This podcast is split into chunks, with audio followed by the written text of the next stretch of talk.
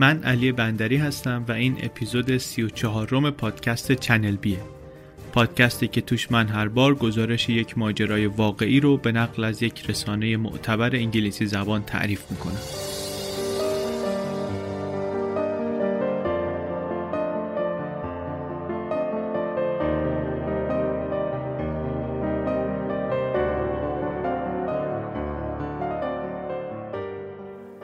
قبل از اینکه قصه رو شروع کنیم تعریف کردن یک خبر کوتاه بدم. ما داریم برای فروردین ماه یک اجرای زنده در تهران می‌گذاریم. آخرای هفته سوم 16 هم 17 فروردین میشه. یک برنامه شبیه پارسال. همون اجرا رو ضبط هم می‌کنیم و بعدا به عنوان اپیزود منتشرش می‌کنیم. توییتر و تلگرام و فیسبوک پادکست رو دنبال کنین که اخبار تکمیلیش که آمد در جریان باشید و بتونید برید ثبت نام کنید. اگر دوست دارین بیاین.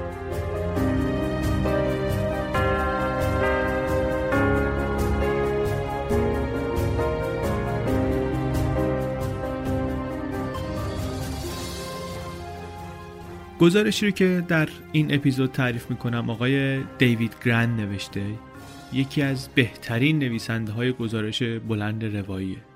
به زودی یک گزارش دیگه هم از ایشون خواهیم داشت در پادکست. کتاب های خیلی خوبی داره این آقا مصاحبه های خیلی جالبی کرده درباره نوشتن اینجور گزارش ها اینجور ماجراها. اگر به این ژانر از خبرنگاری و نویسندگی علاقه مندین ایشون یک آدمیه که واقعا ارزش دنبال کردن داره. آدم پرکاری هم هست. فکر کنم توی 6 تا اپیزود آینده حداقل دو تا دیگه از ایشون داشته باشیم. این گزارشش با عنوان Trial by Fire در نیویورکر منتشر شده به تاریخ هفتم سپتامبر 2009 لینک گزارش رو مثل همیشه در توضیحات شو می‌تونید ببینید.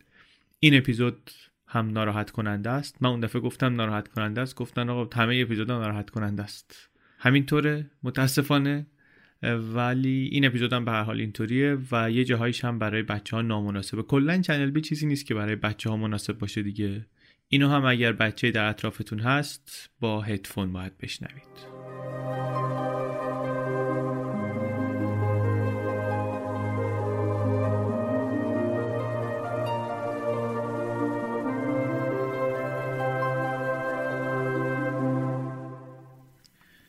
نمای اول این اپیزود یک خونه یک طبقه اسکلت چوبی در محله کارگرنشینی در یک شهر کوچیک در ایالت تگزاس به اسم کورسیکانا. خونه آتیش می‌گیره. صحنه اول اینه که شعله ها دارن پخش میشن در طول دیوارا درا دارن میسوزن شعله آتیش از در رد میشه میاد روی رنگ و کاشی و اسباب و اساس و همه چی. میسوزونتشون دود فشار میاره به سقف برمیگرده پایین. نشت می‌کنه تو اتاقا از درز پنجره می‌زنه بیرون و آسمون آبی رو لکه دار می‌کنه. یه دختر بچه همسایه دو تا خونه اون طرفتر داره تو حیاتشون بازی می‌کنه. بوی دود و میشنوه. میدوه میره مامانش رو خبر می‌کنه. دوتایی میان بیرون و می‌بینن که خونه در حال سوختنه و آقای تاد ویلینگهام ایستاده روی ایوون. یه شلوار جین پاشه بالا تنش لخته سیاه شده از دود ماش سوخته صورتش سوخته و داد می‌زنه که بچه هم دارن میسوزن. سه تا دخترش تو خونه. دو تا دوقلوی یه ساله داره کرمن و کمرون و یه دختر دو ساله به اسم امبر که گیر کردن تو خونه. داد می‌زنه به این همسایه ها میگه زنگ بزنین آتش نشانی و خودش هم تیکه چوب گیر میاره پنجره اتاق خواب بچه ها رو میشکنه. بوم آتیش زبونه می‌کشه بیرون. می‌بینه اینجا کاری نمیشه کرد میره پنجره اتاق دیگر رو میشکنه دوباره شعله آتیشی که می‌کشه بیرون. برمیگرده تو حیات جلوی خونه زانو می‌زنه که از همسایه ها پلیس میگه که تو این شرایط ویلینگهام بارها داد می‌زد بچه هام بچه هام بچه هام بچه هام بچه هام تا اینکه بعد یهو ساکت شد. انگار یهو آتیش رو از ذهنش بیرون کرد. همسایه میگه حرارت خونه رو قشنگ حس می‌کردی از فاصله. چند دقیقه بعد پنج تا پنجره اتاقای بچه ها ترکید و شعله ها انگار منفجر شدن. ظرف چند دقیقه اولین آتش نشان ها رسیدند. ولینگهام نزدیک شد بهشون داد زد گفتش که بچه ها تو اتاق خوابشون بودن. اونجا آتیش از همه جا شدیدتره. این آتش نشان هم که اونجا بود بیسیم زد و همکاراش گفت بجون بین سریعتر بیان. مامورای آتش نشانی از راه رسیدن و این شیلنگا رو باز کردن و آبو گرفتن رو شعله ها یکیشون یه کپسول اکسیژن بسته بود پشتش با ماسک هم صورتش رو پوشونده بود از پنجره رفت تو ولی فشار آب مجبورش کرد برگرده. بعد رفت سمت در جلویی قدم گذاشت تو این دود و آتش رفت سمت راهروی اصلی رسید به آشپزخونه دید یه یخچالی جلوی در پشتی رو بسته. تاد ویلینگهام پدر بچه ها صابخونه که داشت تماشا می‌کرد ماجرا رو لحظه به لحظه بیشتر هیستریک می‌شد. پلیس آمد و بردش پشت ماشین که آرومش کنه. اینم همش میگفتش که من زنم صبح خونه رفت بیرون و من خواب بودم از صدای جیغای امبر دختر دو سالم از خواب بیدار شدم. داشت سعی می‌کرد منو بیدار کنه حالیم کنه که خونه آتیش گرفته. بعد دیگه بیتاب می‌شد می‌گفت من نتونستم بچه بیارم بیرون. همینطوری که اینا حرف می‌زنن یکی از مامورا امبر رو بغلش گرفته بود از خونه آمد بیرون سعی کردن احیاش کنن ویلینگام دوید که ببیندش بعد یهو راهش رو کش کرد سمت اتاق بچه ها به سمت خونه دوباره. یک مردی 23 ساله این آقا هیکلی دو نفری به زور جلوشو گرفتن. یکی از اینایی که گرفتشون موقع بعدا میگفتش که کلی باهاش دست به شدیم کشتی گرفتیم بعدش هم مجبور شدیم بهش دستبند بزنیم به خاطر امنیت خودش. و الان می‌خواست بره تو. یکی از اولین آتش نشانایی هم که رسیده بود سر صحنه می‌گفت این پای چش منو سیاه کرد. ولی با اون چیزی که من داشتم از آتیش می‌دیدم تو رفتن دیوانگی بود. نباید میذاشتیم بره تو. خلاصه نذاشتن این آقا بره تو. نذاشتن بره تو و بعدش هم فرستادنش بیمارستان و همونجا بهش گفتن که امبر که در واقع تو اتاق خواب اصلی خونه پیدا شده بود به دلیل استنشاق دود فوت کرده. کارمن و کمرون هم که کف اتاق بچه ها دراز کشیده بودند بدنشون به شدت سوخته بود و طبق نظر پزشکی قانونی اونها هم به خاطر استنشاق دود از دنیا رفته بودن In the blackened ugliness, there are remnants of a fire. There are remnants of Christmas as well. A melted Christmas tree with a few ornaments, a teddy bear still waiting for Christmas morning. And there are two parents who want this Christmas to go away. The little girl was crying, Daddy, Daddy. Oh, and oh, when I woke up, the whole house was in smoke. شهری که اینا توش زندگی می‌کنن شهر خیلی کوچیکیه یک زمانی رونق داشته به خاطر نفت ولی نفتش تمام شده و بیش از یک چهارم جمعیت 20 هزار نفری شهر فقیرن رسما فروشگاه های زیادی هست تو خیابون اصلی شهر که تعطیل شده یه جوریه که انگار مثلا شهر نیست یه پاسگاه مرزی دور افتاده و متروک هستن.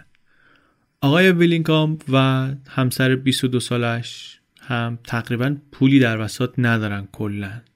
خانم استیسی در بار برادرش کار می‌کنه. خود آقا هم بیکاره تعمیرکار ماشینه ولی بیکاره کار درآمدی نداره. از بچه ها مراقبت می‌کرد. مردم کمک کردن خلاصه گلریزونی کردن و پولی جمع کردن که مخارج کفن و دفن بچه ها رو بتونن بدن. در همین حین محققین آتش سوزی بررس های آتش سوزی fire investigator ها هم دنبال اینن که ببینن که دلیل این آتش سوزی چی بوده. ویلینگام اجازه داده بود که برن خونه رو بگردن گفته بود که من می‌دونم شاید هیچ به جواب نرسیم ولی می‌خوام بدونم چرا بچه ها از دست دادم یه آقایی هست به اسم داگلاس فاگ. اون موقع معاون رئیس اداره آتش نشانی کورسیکانا بود. بازرسی های اولیه رو این انجام می‌داد. این آقای داگلاس رو زیاد ازش حرف می‌زنیم. خوبه که تصویری ازش داشته باشیم. یک مردی است قد بلند با موهای کوتاه صدای گرفته خشدار حاصل سالها دود آتیش به خاطر کارش و سیگار و آدم سینه سوخته به هر حال. اهل همینجا هم هست. ویتنام هم رفته زمان جنگ و چهار بارم مجروح شده و مدال جانبازی گرفته و بعد که از جنگ برگشته آتش نشان شده. وقتی که خونه ویلینگام آتیش گرفت این بیش از 20 سال بود که به قول خودش با هیولا مبارزه می‌کرد و دیگه شده بود بررس رسمی آتش سوزی کارشناس رسمی آتش سوزی خودش می‌گفت آتیش با من حرف می‌زنه. یه چنین حالی داشت. یکی دیگه هم اومد بهش ملحق شد. اینا شدن یه تیم دو نفره. یکی به اسم آقای مانوئل مانوئل واسکوز. این از استان آمد از ایالت آمد و شد همکار آقای داگلاس در پرونده. این یک چاق قد کوتاهیه. تا اون موقع هم بیشتر از 1200 آتش سوزی رو بررسی کرده بوده. رزومه پروپیمونی داره. اینا دنیای جالبی هم دارن. یه جور کاراگاه حساب میشن این fire investigator ها من نمی‌دونم تو ایران داریم یا نداریم. ولی کارشون اینطوریه که میگن که ما باید خودمون رو بذاریم جای آتیش. مثل آتیش فکر کنیم. ببینیم که از کجا رفته و مثلا چه چی شده که از اینجا رفته اونجا و یه دنیایی دارن خلاصه. مانوئل هم سابقه نظامی داره از ارتش میاد. اینم آدم جالبیه. چند تا قاعده قانون هم واسه خودش داشت بر اثر سالها کار کردن. رسیده بود به یه سری چیزایی. یکیش این بود که می‌گفت آتیش شواهد رو از بین نمی‌بره. آتیش شواهد رو می‌سازه. یکی دیگه این بود که می‌گفت آتیش خودش داستان رو تعریف می‌کنه. من فقط ترجمه می‌کنم. یه حاله شکست ناپذیری هم شبیه شرلوک هولمز دور خودش درست کرده بود. یه بار توی دادگاه ازش پرسیدن تا حالا شده درباره پرونده شما اشتباه کنی. گفته بود که اگرم کرده باشم خودم نمی‌دونم. تا حالا خلاف حرفای بنده ثابت نشده. این دو بزرگوار مانوئل و داگلاس اینا چهار روز بعد از آتش سوزی رفتن بازدید خونه ویلینگهام. طبق پروتکل بررسی رو از جاهایی شروع کردن که آسیب کمتری دیده بود و همینطوری رفتن رفتن تا جایی که بیشتر از همه سوخته بود. هیچ پیش داوری هم نباید داشته باشن. اینا هم نداشتن. قشنگ میری اونجا ببینی که به قول خودشون آتیش بهت چی میگه.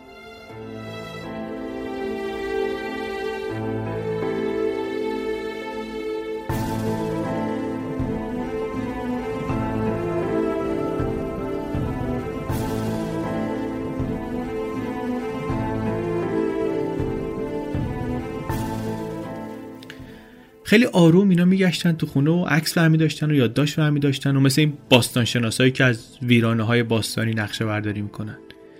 بعد در پشتی رو که می‌خواستن باز کنن مانوئل متوجه شد که پشت یخچالی که جلوی در رو گرفته دقیقا به اندازه یک نفر جا هست که به زحمت ازش رد بشه بره تو. اینو یادداشت کرد به عنوان یه نکته ای هوا هم بوی لاستیک سوخته می‌داد و سیم آب شده و اینا یه خاکستر نمناکی هم رو زمین بود به کف کفشاشون میچسبید. توی آشپزخونه اینا فقط دود تشخیص دادن و خساراتی که به اثر گرما وارد شده بود. نشونه این بود که آتیش از اینجا شروع نشده. رفتن جلوتر توی ساختمون 90 متری خونه یه راهروی مرکزی داشت که از اتاق رخشویی می آمد از اتاق خواب اصلی میگذشت بعد سمت چپش اتاق نشیمن کوچیک بود سمت راستش اتاق خواب بچه ها تهش هم می‌رسید در جلوی خونه که باز می‌شد توی ایوون. سعی کردن همه چی در نظر بگیرن. خود آقای مانوئل میگه که انگار واسه بار اول رفته باشم خونه پدر مادر زنم. اینجوری فضولانه همه جا رو سرک میکشیدم توی اتاق رخشویی یه عکسی رو دیوار دید توجهش جلب شد. عکس جمجمه رو دیوار بود چیزی که بعدا خودش گفت این تجسم مرگ بود. اون چیزی که تو انگلیسی بهش میگن گریم ریپر یک اسکلتیه با شولای سیاه و یه داس دسته بلند و بهش میگیم تجسم مرگ فرشته مرگ همچین چیزی. می‌دونین احتمالا در مورد چی دارم حرف می‌زنم. بعد رفت توی اتاق خواب بزرگه اونجایی که جسد امبر رو پیدا کرده بودن. بیشتر خرابی اونجا هم در اثر دود بود و گرما. اینم نشون می‌داد که آتیش اونورتر شروع شده. بعد رفت همون سمتی که به نظر می‌رسید منبع آتیش بوده. قدم گذاشت توی این آتاشخالا و سیمایی که از سقف داغون شده آویزون بودن و رفتن و به کمک آقای داگلاس خرت و پرتا رو زدن کنار و دیدن تا پای دیوارا زغال شده و سوخته. شعله ها معمولا به سمت بالا میسوزن. گاز گرم میشه شناور میشه بایانت میشه میره بالا. شعله ها معمولا سر بالا هستن. ولی اینجا اینا دیدن که آتیش خیلی پایین سوخته. به اضافه اینکه شکلای خاصی شبیه گودال روی زمین می‌دیدن. پادل می‌دیدن روی زمین. اینا رو که دید آقای مانوئل خیلی رفت تو هم هاش رد سوختگی رو گرفت مسیری که با آتیش سیاه میشه که از راه رو می‌رفت تو اتاق بچه ها نور خورشیدم از لای چیش شکسته های پنجره می‌زد تو این شکل های غیر معمول سوختگی رو روشنتر می‌کرد. این شکل رو که نگاه می‌کرد به این فکر می‌کرد که اگر یک مایع قابل اشتعال روی کف بپاشی یه همچی شکلی می‌تونه ایجاد کنه. به این شکلهایی که ساخته شده به اینا محققان آتش میگن الگوهای پاشش یا میگن شکلهای گودالی pour patterns یا puddle configuration اینجا دیدن که آتیش اومده لایه های موکت رو سوزونده کاشی رو سوزونده این تخت چند لایه های کف رو سوزونده رفته جلو. بجز این فنرهای فلزی پایین تخت بچه هم سفید شده یعنی که خیلی گرما رسیده به اونجا. این سوختگی های شدید روی زمین رو که دیدن نتیجه گیری آقای مانوئلی بود که کف از سقف داغتر بوده و با توجه به اینکه گرما به سمت بالا میره به قول اینا عادی نیستین داگلاس هم از اون ور اومد یه تیکه شیشه شکسته از یکی از پنجره ها برداشت بررسی کرد روش شکلایی هست شبیه تارنکبوت. به اینا میگن شیشه های ترکچهی شیشه های ترک مویی یه ترک های ریز مویرگی که مثلا رو سطح سفال درست میشه به اینا میگن ترکچه ترک مویی اینا رو شیشه هم از این ترک افتاده بود. توی کتاب های درسی جرم شناسی میگن که این شاخص اصلی اینه که آتیش سریع بوده و داغ بوده. یعنی یه مایه آتشزایی احتمالا به سوختن آتیش کمک کرده و باعث شده که شیشه ترک بخوره. آقایون دوباره اومدن به چیزی که نگاه کردن به نظر میاد رد واضح سوختگی داخل خونه. همینطوری رد آتیش تو خونه گرفتن و رفتن یه چیز جالب دیگه هم دیدن. دیدن که چوب زیر آستانه آلمینیومی درم سوخته. بعد دیدن بیرون در جلویی روی کف بتونی ایوون یک علامت غیرعادی دیگه هست. یه سری لکه قهوه‌ای. توی گزارششون این رو هم نوشتن که این علامت هم با وجود مایه آتشزا جور در میاد. روی دیوار دنبال رد وی هم گشتن. علامت وی علامت هفت فارسی وی انگلیسی. میگن که وقتی چیزی بسوزه دود اینطوری ازش میاد بیرون. مرکز وی اون پایینش نشون میده که مرکز آتیش کجا بود آتیش کجا شروع شده. توی خونه ویلینگام یه وی مشخص بود توی راهرو اینا آمدن اونو بررسی کردن سایر آثار سوختگی رو بررسی کردن. سه تا نقطه رو مشخص کردن به عنوان شروع آتش سوزی راهرو اتاق خواب بچه ها و دم در جلویی. آقای مانوئل گفت که وقتی چند تا منشأ برای آتیش پیدا می‌کنی یک نتیجه میشه گرفت فقط. اون همین که آتیش عمدن ایجاد شده و به دست انسان.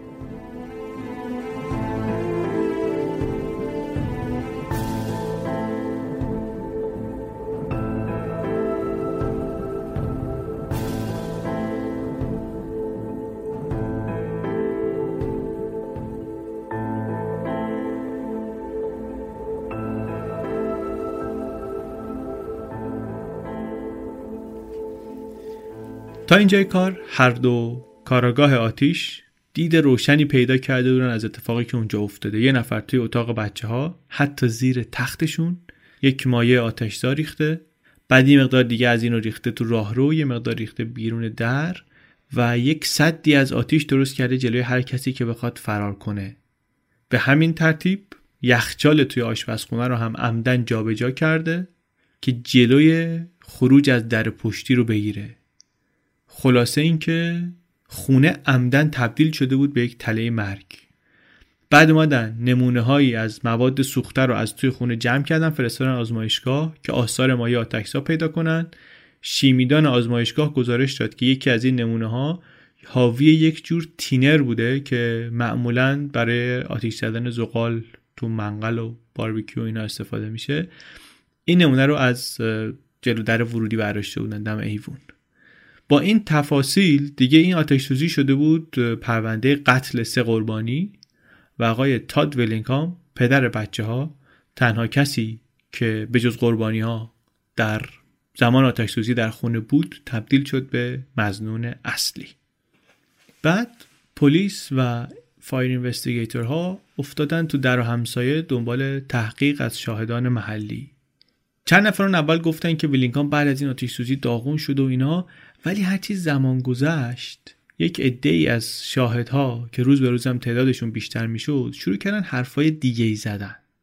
اون خانم همسایهشون که دخترش اولین کسی بود که آتیش رو متوجه شده بود گفت تا قبل از اینکه مامورا بیان من ندیدم که این تلاشی بکنه برای اینکه بره تو خونه. انگار این تلاشش و تقلا کردنش یه نمایشی بود که واسه اونا ترتیب داده بود. بعدش هم وقتی اتاق بچه ها منفجر شد با شعله های آتیش این بیشتر نگران ماشینش بود. رفت ماشینش رو بغل خونه جابجا کرد.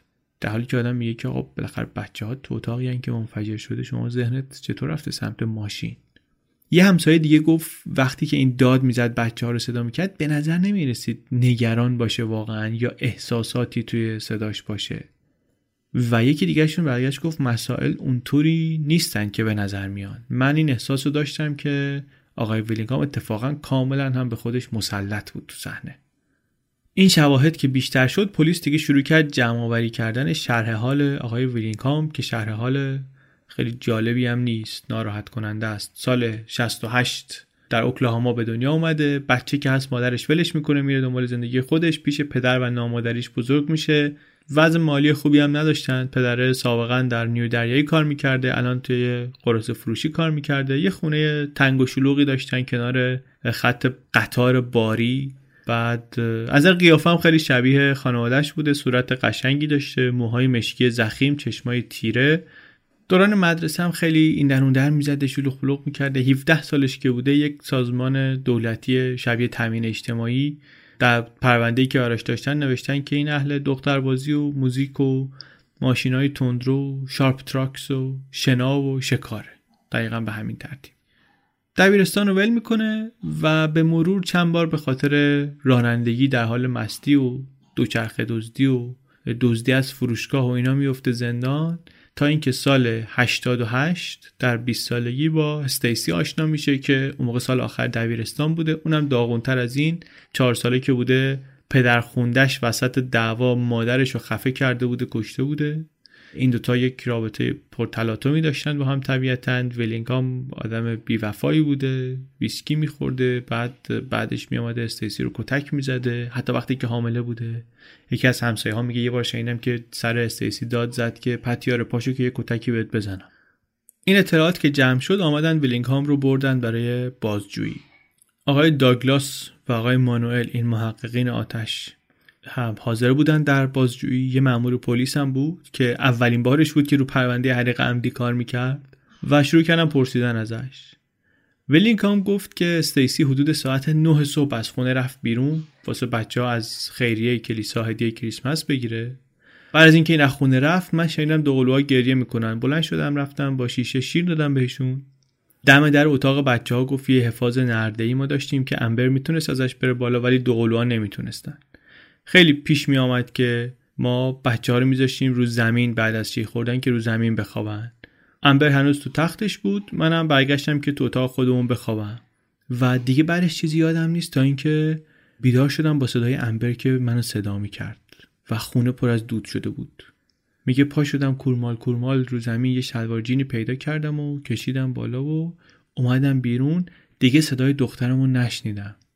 آخرین چیزی که شنیدم بابا بابا که می‌گفت که باهاش بیدار شدم دیگه چیزی ازش نشنیدم. و بعد دیگه زجه می‌زدم که امبر از خونه بیا بیرون بابا بیا بیرون بیا بیرون. حالم این بود.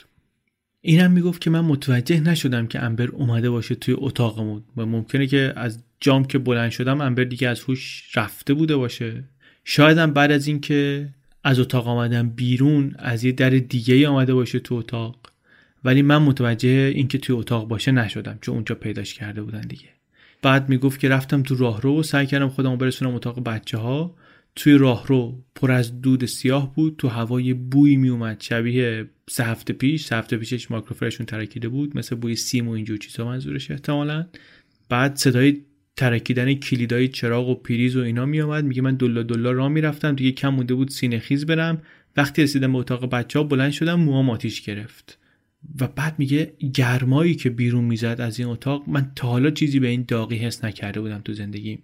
دست کشیدم روی موهام آتیش رو خاموش کردم دراز کشیدم رو زمین کورمال کورمال شروع کردم گشتن. یه لحظه فکر کردم یکیشون رو پیدا کردم ولی عروسک بود و بعد دیگه نمی‌تونستم گرما رو تحمل کنم. احساس کردم دارم از هوش میرم. به زحمت از راه رو رفتم تا دم در که نفس بگیرم. اونجا بود که این بچه همسایه را دیدم داد زدم به آتش نشانی خبر کنه. بعد از این دوباره اومدم برم تو که دیگه نشد. پرسیدن ازش که نظری داری که آتیش چطوری ممکنه شروع شده باشه؟ گفت مطمئن که نیستم ولی قاعدتا بعد از اتاق بچه ها شروع شده باشه چون اونجا بود که تازه شعله های آتیش رو من دیدم که مثل چراغ می درخشیدن توی خونه ما سه تا بخاری برقی داشتیم. که یکیشون تو اتاق بچه ها بود. به امبر یاد داده بودم باهاش بازی نکنه. ولی چند وقت بار بازی می‌کرد و یه تنبیهی هم میکردیمش و اینا.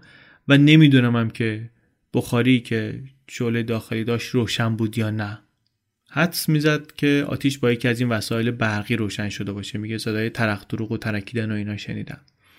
آقای مانوئل یکی از اون فایر اینوستیگیتورها البته بعدا گفت که چهار روز بعد از آتش سوزی من بخاری رو بررسی کردم دیدم که دکمش روی خاموشه.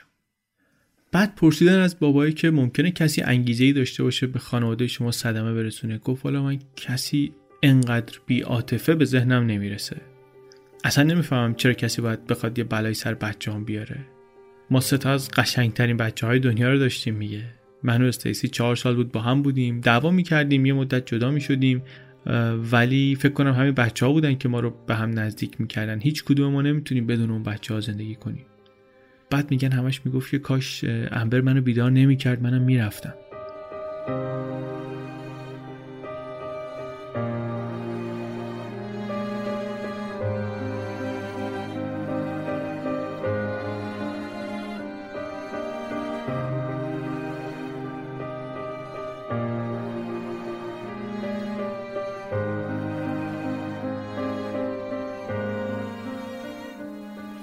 توی این بازجویی یه سوالی هم خیلی ظاهرا تصادفی ازش پرسیدن. گفتن که راستی شما میومدی بیرون کفش باد کردی؟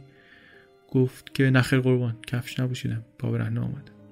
مانوئل گفت یعنی شما نقشه خونه رو بهش نشون داد. گفت یعنی شما تمام این مسیر رو راه رفتی روی پات آمدی. گفت آره.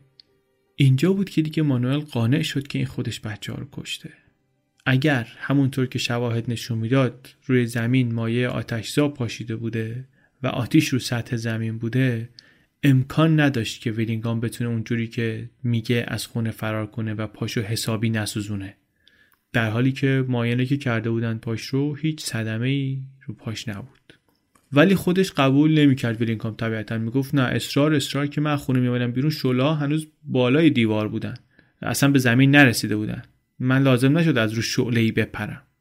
مانوئل میگفتش که نه دیگه من اینجا دیگه هیچ شکی برام باقی نموند که این همینطوری که از خونه می‌رفته بیرون خونه رو آتیش زده و رفته اول اتاق بچه ها رو بعد راه رو رو بعدم تو ایوون در جلویی این هرچی حرف می‌زد دروغ بود. تمام داستانایی که میگه اونجا تعریف می‌کنه دروغ بود. قصه ای که خیلی مشخص شواهد نشون میده اینه. ولی انگیزه ای کسی نمی‌تونست براش پیدا کنه.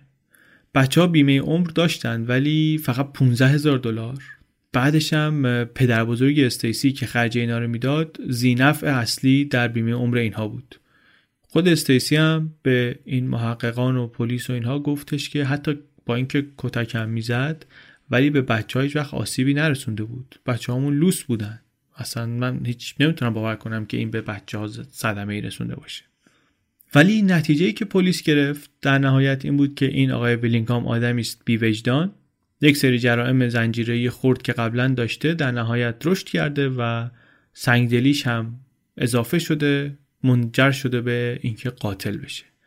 و حرف دادستانی هم بود که یک فرد جامعه ستیزه که فرزندانش رو به عنوان مانعی می‌بینه برای سبک زندگی دلخواهش. میگه آقا این بچه ها دست و پای منو بستن.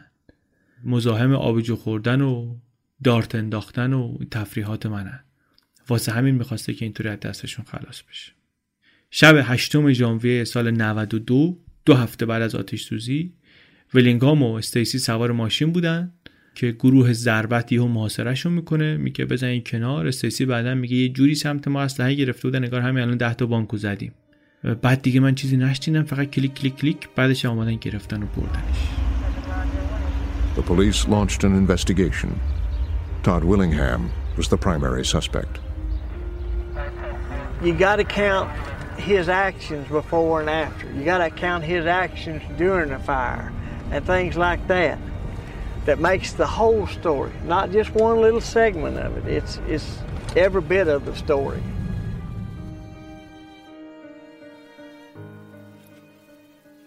اتهام ویلینگهام قتل بود چون قربانیاش هم از یه نفر بیشتر بودن طبق قانون تگزاس مجازاتش اعدام بود. دادستان اونجا البته برخلاف خیلی از دادستان های دیگه ایالت که دندون تیز کردن معمولا واسه مجازات اعدام شخصا با مجازات اعدام مخالف بود. می‌گفت من فکر نمی کنم که آدم های مجرم رو بترسونه فکر نمی کنم تأثیر داشته باشه و از اون طرف فکر می‌کنم اصراف هم هست. هزینه زیادیه برای دولت. هزینه رسیدگی های غذایی و فرجام خواهی و اینها برای یک اعدامی در ایالت تگزاس میگه به صورت متوسط میشه دو میلیون و سیصد هزار دلار که این تقریبا سه برابر هزینه زندانی کردن یه نفر برای چهل سال. بجز این دوتا مسئله اینکه تأثیر نداره و پول دور ریختنه این هم هست که اگه اشتباه کنی چی؟ دیگه راه برگشتی وجود نداره. ولی رئیس این آقا معتقد بود که نه بعضی از آدم ها هستن که گناهی مرتکب میشن که انقدر بده که اینا حق زندگی کردن رو دیگه از دست میدن. و البته آقای داتتان که مخالف اعدام بود این رو قبول داشت که ماهیت فجیع جنایتی که در این پرونده ویلینگهام هست یکی از بدترین چیزهایی که تا حالا باهاش مواجه شده و اگه چیزی مستحق مرگ باشه همینه. ویلینگهام البته استطاعت وکیل گرفتن نداشت. براش از طرف دولت دو تا وکیل تسخیری گرفتن و با همونا کارش داشت می‌رفت جلو. یکم بعد از بازداشتش یک پیغامی گرفتن مقامات از یک نفری به اسم جانی وب که تو همون زندان ویلینگهام زندانی بود. این گفتش که آقا ویلینگهام به من اعتراف کرده. به من گفته که من یه جور مایه آتشزا ریختم رو زمین و رو دیوارها و آتیش خودم روشن کردم. این که اومد تو پرونده دیگه جایی برای شک و تردید نموند. ولی با همه اینا یک تعدادی از بستگان استیسی که اتفاقا برخلاف نظر خود استیسی عقیده داشتن که ویلینگهام گناهکاره و واقعا بچه ها رو کشته می‌گفتن ما با این که فکر می‌کنیم این قاتله ترجیح میدیم که محاکمه برگزار نشه چون این غم و قصه دوباره برای ما زنده می‌کنه. برای همین اینا با دادستان صحبت کردن. قبل از اینکه هیئت منصفه انتخاب بشه دادستان آمد پیش وکلای ویلینگهام یک پیشنهاد فوقالعاده بهشون داد. گفت اگر این آقا اعتراف کنه اعلام کنه که گناهکاره ما بهش حبس ابد میدیم. خود دادستانه که گفتیم آدمی بود ذاتا مخالف اعدام میگه من خودم خیلی خوشحال بودم که اینطوری جلوی اعدام این بابا گرفته میشه دیگه. وکلای ویلینگهام هم خیلی خوششون اومد از پیشنهاد. با دومشون گردو میشکستن. می‌گفتن ما که می‌دونیم این بابا مجرمه. با این پرونده پاشم به دادگاه برسه کارش ساخته است. حتما گناهکار شناخته میشه بعدش هم اعدام. در روی وجود نداره. یکی از وکلاش به نویسنده این گزارش میگه که همه فکر می‌کنن وکیل مدافع باید حتما باور داشته باشه که موکلش بیگناهه اصلا از این خبرا نیست. خیلی وقتا اینا واقعا گناهکارن. مثل این بابا. همه شواهد نشون می‌داد که ایشون آقا 100 درصد گناهکاره. تمام خونه وزیر تخت بچه ها مایه آتشزا پاشیده بود. قضیه قضیه یک پرونده کلاسیک ایجاد حریق عمدیه. کل خونه لکه هایی بود شکلهای مشخصی نشون می‌داد. اصلا جایی برای انکار وجود نداره. برای همین همه آمدن پیشنهاد کردن به آقای بلینکام که آقا اینو قبول کن پیشنهاد رو. این دیل دیل خیلی خوبیه. ولی این گفت نه. وکلا رفتن به پدر مادرش گفتن آقا شما بیاید پادر میونی کنید. مادر خوندهش میگه عکس بچه های سوخته رو نشونمون می‌دادن. می‌گفتن ببینید پسرتون چیکار کرده رازیش کنین که قبول کنه اعتراف کنه که گناهکاره وگرنه اعدام میشه. اینا هم گفتن که حالا ببینیم چیکار کنیم پا شدن رفتن زندان و پدر وینینگهام میگه که من فکر می‌کنم اگر این بیگناهه نباید اعتراف کنه. ولی مادر خونده از اون طرف ایزو التماس که آقا قبول کن پیشنهادو. میگه من فقط می‌خواستم زنده نگهش دارم. خود ویلینگهام ولی خیلی یه دنده بود. می‌گفت من کاری رو که نکردم گردن نمی‌گیرم. مخصوصا کشتن بچه هامو هرچی اینا اصرار کردن گفت نه من تصمیمم قطعیه. من اعتراف نخواهم کرد. وکیلش میگه این آقا دیگه مغزش از دست داده. همین که این معامله رو رد کرد باعث شد که نظر دادستان و نظر وکلاش درباره اینکه این یک قاتل کل شقه تایید بشه. اتفاقا اونها محکمتر شدن در این باورشون. اوت سال 92 محاکمه شروع شد. یک ردیف شاهدم آورده بود دادستان. از جمله همین آقای جانی وب اون زندانیه که گفتیم گفته بود بهم اعتراف کرده و خانواده های همسایه هاشون اما تکیه اصلی در پرونده روی شواهد علمی بود که آقای مانوئل و داگلاس جمع کرده بودند. توی جایگاه شهادت مانوئل آمد 20 تا از شاخصهای ایجاد حریق عمدی رو به تفصیل شرح داد. یکی ازش پرسید که در مورد اینکه چه کسی آتش سوزی رو شروع کرده شما نظری دارید؟ گفت بله قربان آقای ویلینگهام شروع کرده. پرسیدن که هدفش به نظر شما چی بوده از شروع کردن این آتش سوزی؟ گفت کشتن دختر بچه ها هیچ شکی اصلا ندارم. وکلا سعی کردن یک متخصص حریقی پیدا کنن که مخالف نظر مانوئل و داگلاس شهادت بده. ولی به هر کی زنگ زدن گفت آقا من این پرونده رو می‌بینم با این نظر کارشناسی که هست موافقم. دیگه چی بیام بگم؟ ته تهش اینا تونستن یک شاهد احضار کنن؟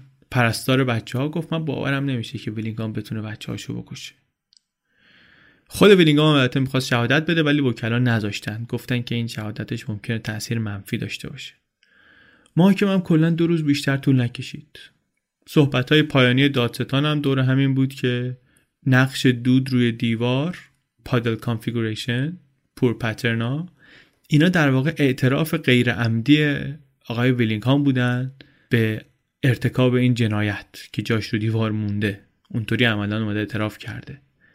یک کتاب مقدس رو نشون داد که از آتش سوزی نجات پیدا کرده بود و کلمات عیسی مسیح رو نقل کرد از انجیل متا که هر کس به یکی از فرزندان من آسیب برساند بهتر است سنگی به گردنش آویخته شود و به دریا انداخته شود.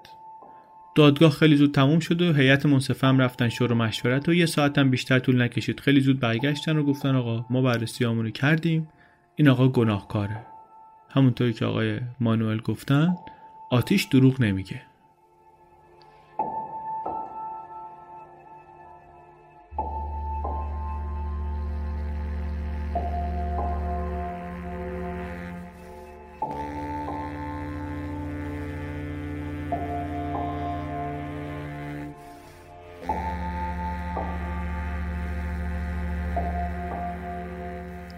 قصه رو اینجا نگه داریم. بریم یکم درباره مجازات اعدام صحبت کنیم در آمریکا.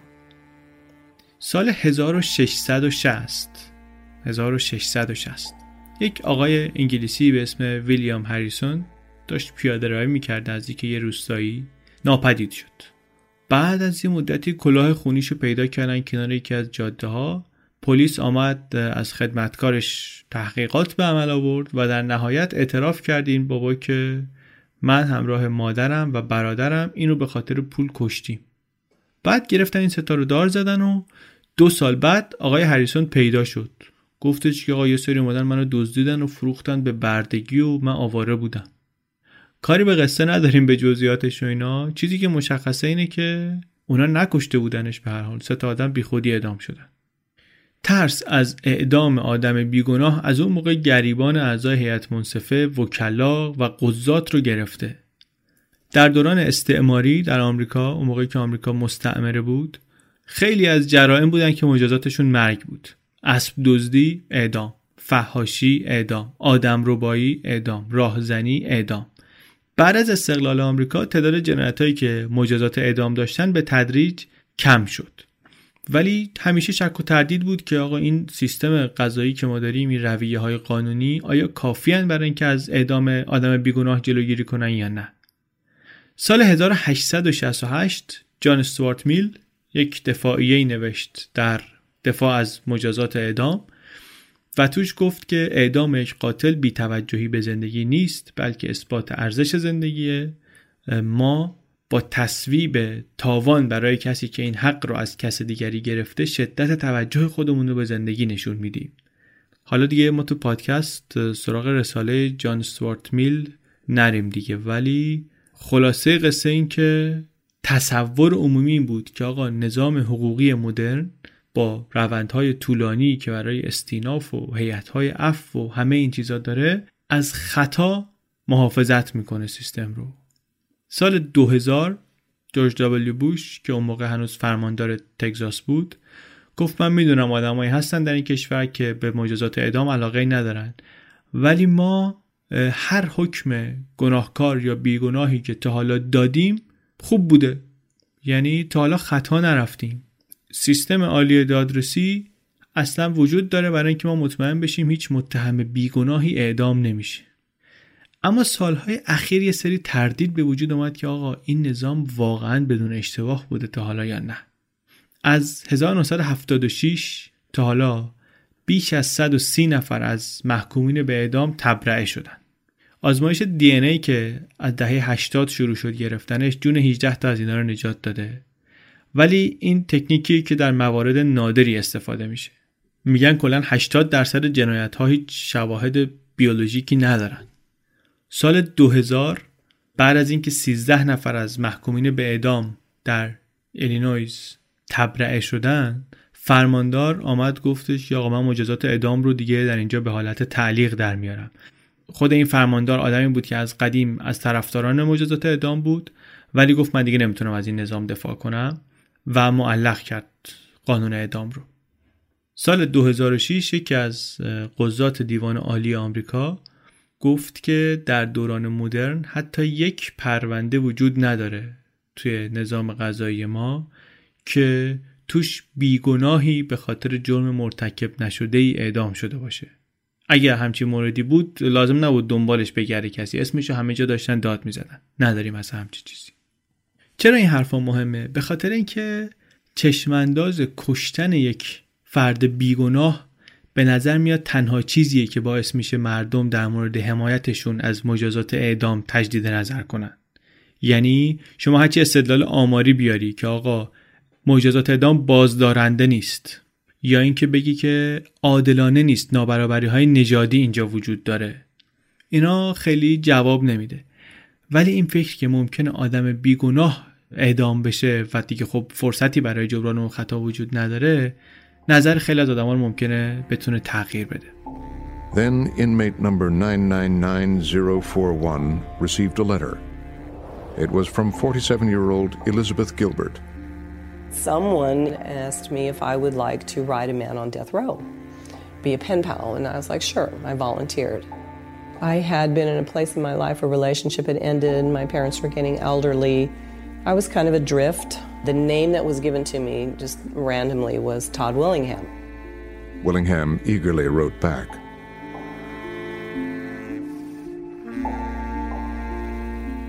خب حالا این ماجرای دادگاه و تحقیقات و اینها رو بگذاریم بیایم هفت سال جلوتر سال 1999 یک روز بهاری خانمی به اسم الیزابت گیلبرت آمد جلوی نگهبان زندان و اسم تاد ولینکام رو بهش گفت. هنوز این خانم از کاری که داره انجام میده مطمئن نیست. معلم فرانسه است نمایش نام نویس اهل هیوستون. 47 سالشه جدا شده از همسرش دو تا بچه داره. هیچ وقت حالا پاش به هیچ زندانی نرسیده. ولی چند هفته قبل از این یکی از دوستاش که در یک سازمان مخالف اعدام کار می‌کنه تشویقش کرده که یه کار داوطلبانه شروع کنه. که توش آدما نامه می نویسن برای زندانیایی که منتظر اعدامن. نامه نگاری می‌کنن با اونا. اینم خوشش اومد و گفت باشه اسم آدرسش رو داد و یه مدت بعد یه نامه کوتاهی با دستخط کج و بهش رسید از ولینگهام توی نامه هم نوشته بود که اگه خواستین جواب بدین من خیلی باعث افتخارمه که با شما مکاتبه داشته باشم. بعدم پرسیده بود که ممکنه شما بیاین دیدنم.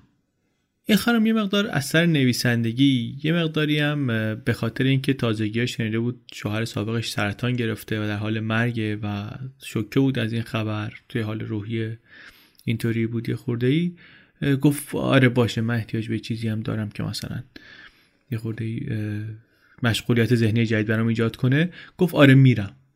آمد و اومد زندان و رسید به اینجایی که گفتیم جلو در ورودی ایستاده و منتظره که بیاد تو.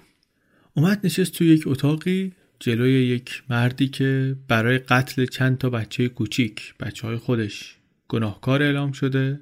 یک روپوش سفید تنشه با حروف بزرگ سیاه روش نوشته محکوم به اعدام. روی بازوی چپش یه خالکوبی از جمجمه و اجده قدش تقریبا یک و هشتاد بالاتنه ازولانی. ولی پاهاش به خاطر سالها تو زندان موندن باریک و لاغر شدن. یه پنجره با شیشه پلکسی پلکسی گلاس اینا رو از هم جدا می‌کنه. بازم خانم الیزابت خیلی راحت نیست معذبه ویلینکام از هفت سال پیش تا حالا که زندانی یه بار با یه زندانی دیگه که بهش گفته بود بچه کش دعوا رو انداخته. یه سری تخلفات انضباطی داره و کلا چند بار به خاطر تخلفات فرستادنش انفرادی جایی که بهش میگن سیاه چال. ولی توی این ملاقات خیلی معدبانه برخورد می‌کنه. به نظر میاد که خیلی قدرشناسه که این خانم آمده دیدنش. میگه بعد از محکومیت من استیسی تلاش کردی خورده ای برام نامه نوشت این طرف اون طرف به فرمانده رو موقع تگزاس نامه نوشت و اینا. نشد ولی بعد یه سال استیسی اصلا درخواست طلاق داد. و من دیگه به جز پدر مادرم که ماهی یه بار با ماشین از اوکلاهاما میان اینجا دیگه ملاقاتی دیگری ندارم. اصلا کسی رو خارج از زندان ندارم دیگه به جز این پدر و نامادریم که یادآوری کنه بهم که من انسانم. اون اون حیوانی که دادستان ادعا می‌کنه نیست نیستم. دوستم نداشت در مورد اعدام صحبت کنه. بعدا برای الیزابت نوشت که من دارم تو این اعدام زندگی می‌کنم و وقتی ملاقاتی دارم دلم می‌خواد از این فضا بیام بیرون. درباره تدریسش سوال می‌پرسید ازش درباره هنر سوال می‌پرسید ازش میگفتش که مثلا اینکه نمایشنامه نویسی می‌کنی شما به نظرت شخصیت من خیلی تکبعدی شاید باشه. و بخشید من ظرافت های اجتماعی ندارم یه خورده ای رفتارهای من سیقل نخورده است خلاصه. آداب خارج زندان و داخل زندان و اینا رو قاطی کردم. از این حرفا. ملاقات اولشون حدود دو ساعت طول کشید. بعد از اون نامنگاری رو ادامه دادن. خیلی تکان دهنده بود برای الیزابت این خیشتن نگری آقای ولینگهام توی نامه هاش. چیزی نبود که انتظار داشته باشه. براش نوشته بود که من جلوی احساساتم آدم صادقی هم. من نمی‌خوام در مورد اینکه چه فکری می‌کنم یا اینکه چه حسی دارم مزخرفات ببافم برای شما. من قبلا مثل پدرم آدم خودداری بودم. ولی وقتی سه تا دخترم از دست دادم خونم از دست دادم زنم از دست دادم زندگی از دست دادم دیگه از خواب بیدار شدم. دیگه از خودم بیشتر میگم. و همین کارو می‌کرد تو نامه ها الیزابت هم خوشش آمد و قبولم کرد که بیشتر بیاد ملاقاتش. گفت من یه بار دیگه هم میام. و چند هفته بعد که دوباره رفت واقعا ولینکام تحت تاثیر قرار گرفت. بعد از این نوشت براش که من آدمی هم که هیچکس خارج از زندان به عنوان یک آدم به هم فکر نمی‌کنه. خیلی چیزا من از دست دادم ولی سعی می‌کنم هنوز تحمل کنم. وقتی که تو برگشتی دفعه دوم آمدی خیلی برای من معنی داشت. هیچ, هیچ وقت ممکنه شما نفهمید چقدر این کاری که کردی برای من اهمیت داشت. ادامه دادن خلاصه به نامنگاری و بعد الیزابت شروع کرد درباره آتش سوزی پرسیدن. مسررانه می‌گفت ولینکام که من بیگناهم و اگه واقعا کسی مایه آتشزایی چیزی تو خونه ریخته باشه آتش روشن کرده باشه الان بیرون آزاد داره میچرخه. الیزابت البته آدم احمقی نبود. فا گناهکار دیگه. همه گفتن گناهکار و شواهد و مدارک و دادگاه و ولی حالا اشکالی هم نداره. من یه دلداری بهش بدم یک همدلی باهاش بکنم. این حالا تو این شرایط هست دیگه. قرار نیست که عفش کنم که. ولی کم کم کنجکاو شد به پرونده. تا اینکه یه روز اصلا بلند شد رفت دادگاه که اسناد محاکمه رو ببینه. رفت اونجا دید اصلا خیلی ها از کارمندای اونجا یادشونه ماجرا رو. و حتی مثلا یکی از منشیات بایگانی اینا که می‌پرسید می‌گفت پرونده رو می‌خوام تعجب کردن که شما چه توجهی به آدمی نشون میدی که سه از بچه های خودش رو زنده زنده سوزونده. دنبال چه جور آدمی آمدی؟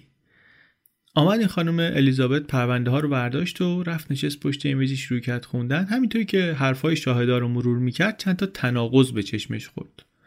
مثلا اینکه این خانم همسایه گفته بود که تا قبل از اینکه پلیسا و آتش نشانی بیاد ولینکام تلاشی نمی‌کرد بره تو خونه. خب دید که اینکه نمی‌تونه باشه به خاطر اینکه این خانم که اصلا نبوده اونجا. این اومد یه صحنه اینو دید بعد رفت تو خونه که زنگ بزنه دیگه. مدت زیادی رو این خانم نبود پس تلاش شاید بوده این خانم ندیده. کما اینکه دخترش می‌گفت که من دیدم که این تلاش می‌کرد برای اینکه به بچه ها برسه و زدی پنجره رو شکست که بره تو و نشد. بعد الیزابت یه چیزی متوجه شد. دید که بعد از ژانویه 92 که مأمورا به این نتیجه رسیدن که ویلینگهام در اتهام قتل گناهکاره شاهدا هم شروع کردن بیشتر محکومش کردن. خانم همسایه که اول گفته بود این حال آشفته ای داشت و جلو خونه داشت میترکید و اینا روز چهار ژانویه بعد از اینکه محققین به ولینکام شک کردن که این خودش شاید آتیش زده گفت این می‌تونست بره تو خونه بچه ها رو نجات بده چون فقط از جلوی خونه دود میومد بیرون دودش هم خیلی غلیز نبود. یکی دیگه که اون اوایل گفته بود که این ویلینگام یک پدری بود که ویران شده بود و جلوشو باید می‌گرفتن که جونشو به خطر نندازه. وقتی که بازجوها داشتن آماده می‌شدن که ویلینگهامو برن بگیرن گفت یه حسی من اصلا ته دلم میگه که این یه دستی تو روشن کردن آتیش داشته. شاهد برگشته بود اینو گفته بود. پژوهش های زیادی هست که نشون میده که خاطرات شاهدا از وقایع اغلب وقتی اطلاعات مرتبط جدیدی بهشون میدی عوض میشه. یک روانشناسی که درباره شهادت شاهدای عینی تحقیق کرده میگه که ذهن آدم یک ماشین غیر فعال نیست. وقتی به چیزی اعتقاد پیدا می‌کنی وقتی انتظار یه چیزی رو داشته باشی در نحوه دریافت اطلاعات و شکلی که حافظه شما اون اطلاعات رو به یاد میاره تغییر به وجود میاد. الیزابت بعد از اینکه از دادگاه برگشت خیلی کنجکاو بود درباره انگیزه ی ویلینگهام. از خودش هم می‌خواد پرسجو می‌کرد ولی ویلینگهام در جواب می‌گفت که من در مورد مرگ بچه هام واقعا نمی‌خوام حرف بزنم. برام یادآوریش دردناکه. گفت البته اعتراف می‌کنم شوهر به درد نخوری بودم. کتک می‌زدم زدم و کاری که عمیقا به خاطرش پشیمونم. ولی بچه هامو دوست داشتم و هرگز بهشون صدمه ای نزدم. پدر شدن اصلا منو تغییر داد. لات بازی رو گذاشتم کنار. خودمو جمع کردم یکم. و تقریبا سه ماه قبل از آتش سوزی ازدواج کردم. با استیسی ازدواج نکرده بودن. قبلا ازدواج کردیم. یک مراسمی گرفتیم در شهر پدری من شهر پدری ویلینگهام. اونجا با هم ازدواج کردیم می‌گفت. و می‌گفت که در جریان محاکمه دادستان این وقایع گذشته و وقایع روز آتش سوزی رو یه جوری کنار هم گذاشتن که از من یک شیطان درست کردن. که شیطان اتفاقا کلمه ایه که استفاده کرد دادستان تو دادگاه. گفت مثلا صحبت ماشین جابجا کردم من ماشین رو جابجا کردم به خاطر اینکه ترسیدم ماشین اونجا منفجر شه خطر بیشتری ایجاد بشه برای بچه ها برای خودم خیلی عادی بود به عنوان یه کاری در حفاظت از بچه ها رفتم ماشین رو جابجا کردم. ولی اینا گفتن که مثلا انقدر بیخیال ماجرا بود که به فکر ماشین بود اینا الیزابت مطمئن نبود که می‌تونه این قصه ها رو باور کنه یا نه. برا همین شروع کرد به آدمای درگیر پرونده تماس گرفتن و سوال کردن و میگه دوستان فکر کردن که من دیوانه شدم. هیچ وقت من تو زندگیم از اینجور کارا نکرده بودم. شروع کردم کنجکاوی و از این اون آمار گرفتن و یه روزی که والدین ویلینگهام اومده بودن ملاقاتش یک ترتیبی داد الیزابت که قبلش ببیندشون توی یه کافی شاپی نزدیک زندان. پدر ویلینکام میگه پدر هفتاد سالش خیلی شبیه خودش بود. همسرش هم یه خانمی بود پنجاه و چند ساله. شوهر کم حرف بود عبوس بود ولی زن معاشرتی و خوش صحبت و 6 ساعتی تو راه بودن از اوکلاهاما تا رسیده بودن تگزاس. سه صبح بیدار شده بودن شب مسافر خونه مثلا نمی‌تونستن بمونن استطاعتشو نداشتن. میروندن میآمدن و میروندن برمیگشتن و شرایط نامطلوبی مجموعا. خود ویلینگهام یه دفعه نوشته بود واسه الیزابت که من فکر می‌کنم یک باری الان روی دوش اینها. اون روز ولی تو کافی شاپ اینا بهش گفتن که ما خیلی خوشحالیم که بالاخره یه نفری داره به پرونده این پسر توجهی نشون میده. بابای گفت پسر من عیب و ایرادهایی داره ولی قاتل نیست. خانومه هم گفت من عصر روز قبل از آتش سوزی تلفنی حرف زدم باهاش. قرار بود دو روز بعد شب کریسمس بیان اینجا همه با هم باشیم. و تاد به من گفت تازه با استیسی و بچه ها عکس خانوادگی گرفتن. میگه یادم میاد که گفت عکس کریسمس گرفتیم براتون. امبر رو آورد پای تلفن. چغلی می‌کرد اون چغلی دو قلوها رو می‌کرد. و تاد حالت ناراحت نداشت. اگه چیزی بود که اذیتش می‌کرد چیزی تو ذهنش بود اینا من میفهمیدم. ولی خیلی عادی بود. بعد از این ملاقات با پدر مادر اینها الیزابت ادامه داد. دنبال شاهده رفتن و ادامه داد. خیلی از شاهدا رو پیدا می‌کرد. اینا معتقد بودن به گناهکار بودن آقا. ولی بعضی از دوستا و اعضای خانواده بودن که شک داشتن. همچنین بعضی از مجریان قانون. یک افسر آزادی مشروط سابق ولینکام که در اوکلاهاما زندگی می‌کرد برگشته بود گفته بود که این آدم هیچ وقت رفتار عجیب غریبی نداشت هیچ رفتار غیر اجتماعی از خودش نشون نداد. بالاخره کسی که سه تا بچهش رو بخواد بکشه یه چیزی شما تو رفتارش ممکنه ببینی. این یکی از بهترین بچه ها بود. یه قاضی سابق هم که به قول خودش همیشه در نظام قضایی مخالف ولینکام ایستاده یه بارم به خاطر سرقت انداخته بودش زندان گفته بود به نویسنده که من باورم نمیشه که این بچه ها رو کشته باشه. پسر معدبی بود به نظر آدم مسئولی می‌رسید و محکومیت هایی که داشت همش به خاطر آفتاب دزدی بود. حتی چیزایی که این میدوزید یعنی چیزای مهمی نبودن هیچ وقت. چند ماه قبل از آتش سوزی هم یه سر زده بود به دفتر همین افسر آزادی مشروطش با افتخار عکس زن و بچهشون نشون داده بود. می‌گفت ببین خانواده دارم و زندگی دارم و اوضاع مرتب و این حرف تا اینکه بالاخره الیزابت بلند شد رفت با زنش صحبت کنه با زن سابقش استیسی. رفت کورسیکانا و در یک مهمون خونه قرار گذاشت با خانومه و یه خانم توپولیه با گونه های گرد بیرنگ موهای بلوند. یه فوکل دهه هفتادی هم داره و ژل و تشکیلات و عکسش رو ببینید متوجه میشین که آرایش غلیزی هم داره خیلی آشنا می‌زنه عکسش. توی نواری هم که از صحبت الیزابت و این خانم هست استیسی برمیگرده میگه که روزای قبل از آتش سوزی هیچ اتفاق عجیب و غیر معمولی نیفتاد. دعوایی نداشتیم داشتیم واسه تعطیلات آماده می شدیم با اینکه مانوئل اون کارشناس حریق گفته بود که بخاری اتاق بچه ها رو من بررسی کردم خاموش بود و اینها. استیسی میگه من مطمئنم که اون روز حادثه که یک روز سرد زمستونی بود بخاری روشن بوده شک ندارم. من یادم هست که کمش کردم و همیشه هم فکر می‌کردم که خدای نکنم بره چیزی بندازه تو این بخاری و اینا ولی یادمه که روشن بود. چند باری هم میگه من مچ انبر رو گرفتم که یه چیزایی رو می‌برد نزدیک بخاری و شیطنتایی می‌کرد. معمولا میگه ویلینگهام رفتار خوبی نداشت با من. و بعد از زندانم که جدا شدن از هم ولی میگه من فکر نمی کنم که باید به اعدام محکوم می‌شد. گریه می‌کنه و اینا میگه من فکر نمی کنم که واقعا این این کارو کرده باشه. توی دادگاه گفتیم تنها شاهدی که آمد به نفع ویلینگهام شهادت داد پرستار بچه بود. ولی چند تا از اعضای خانواده از جمله خود استیسی در فاصله اون موقعی که اعلام گناهکاری شد تا وقتی که مشخص شد محکومیتش چیه اون پنالتی فیز شهادت دادن و از هیئت منصفه خواستن که زندگیشو بهش ببخشن. دادستان درباره این خالکوبی بزرگ جمجمه ای که چیزی شبیه مار دورش حلقه زده شروع کردن استیسی رو سال پیچی کردن که اینا چیه شوهرت داره؟ گفت این خالکوبیه. گفتش که بله یعنی شما میفرمایید که آقا از جمجمه و مار و اینا خوششون میاد. گفتش که نه آقا خالکوبیه دیگه. خالکوبی خالکوبیه دیگه. چیزی نداره پشتش که. دادستان همش دنبال این شواهد بود که نشون بده مشخصاتی که این آقای ویلینگهام داره مشخصات یک آدم جامعه ستیزه. دو نفر متخصص هم آورده بود برای اینکه نظریه رو تایید کنن. هیچ کدومشون آدمو ندیده بودن ویلینگهامو ندیده بودن. یکیشون یه آدمی بود به اسم تیم گرگوری روانشناسی بود با مدرک کارشناسی ارشد مسائل خانواده و زندگی مشترک. رفیق دادستان هم بود. قبلا با هم می‌رفتن شکار قاز. هیچ مقاله ای نداشتین آقا در زمینه رفتار مثلا جامعه ستیز. کل کارش محدود بود به مشاوره خانوادگی. توی دادگاه یه سری پستر که توی خونشون بودن نشون می‌داد عکساشو نشون می‌داد به این آقا.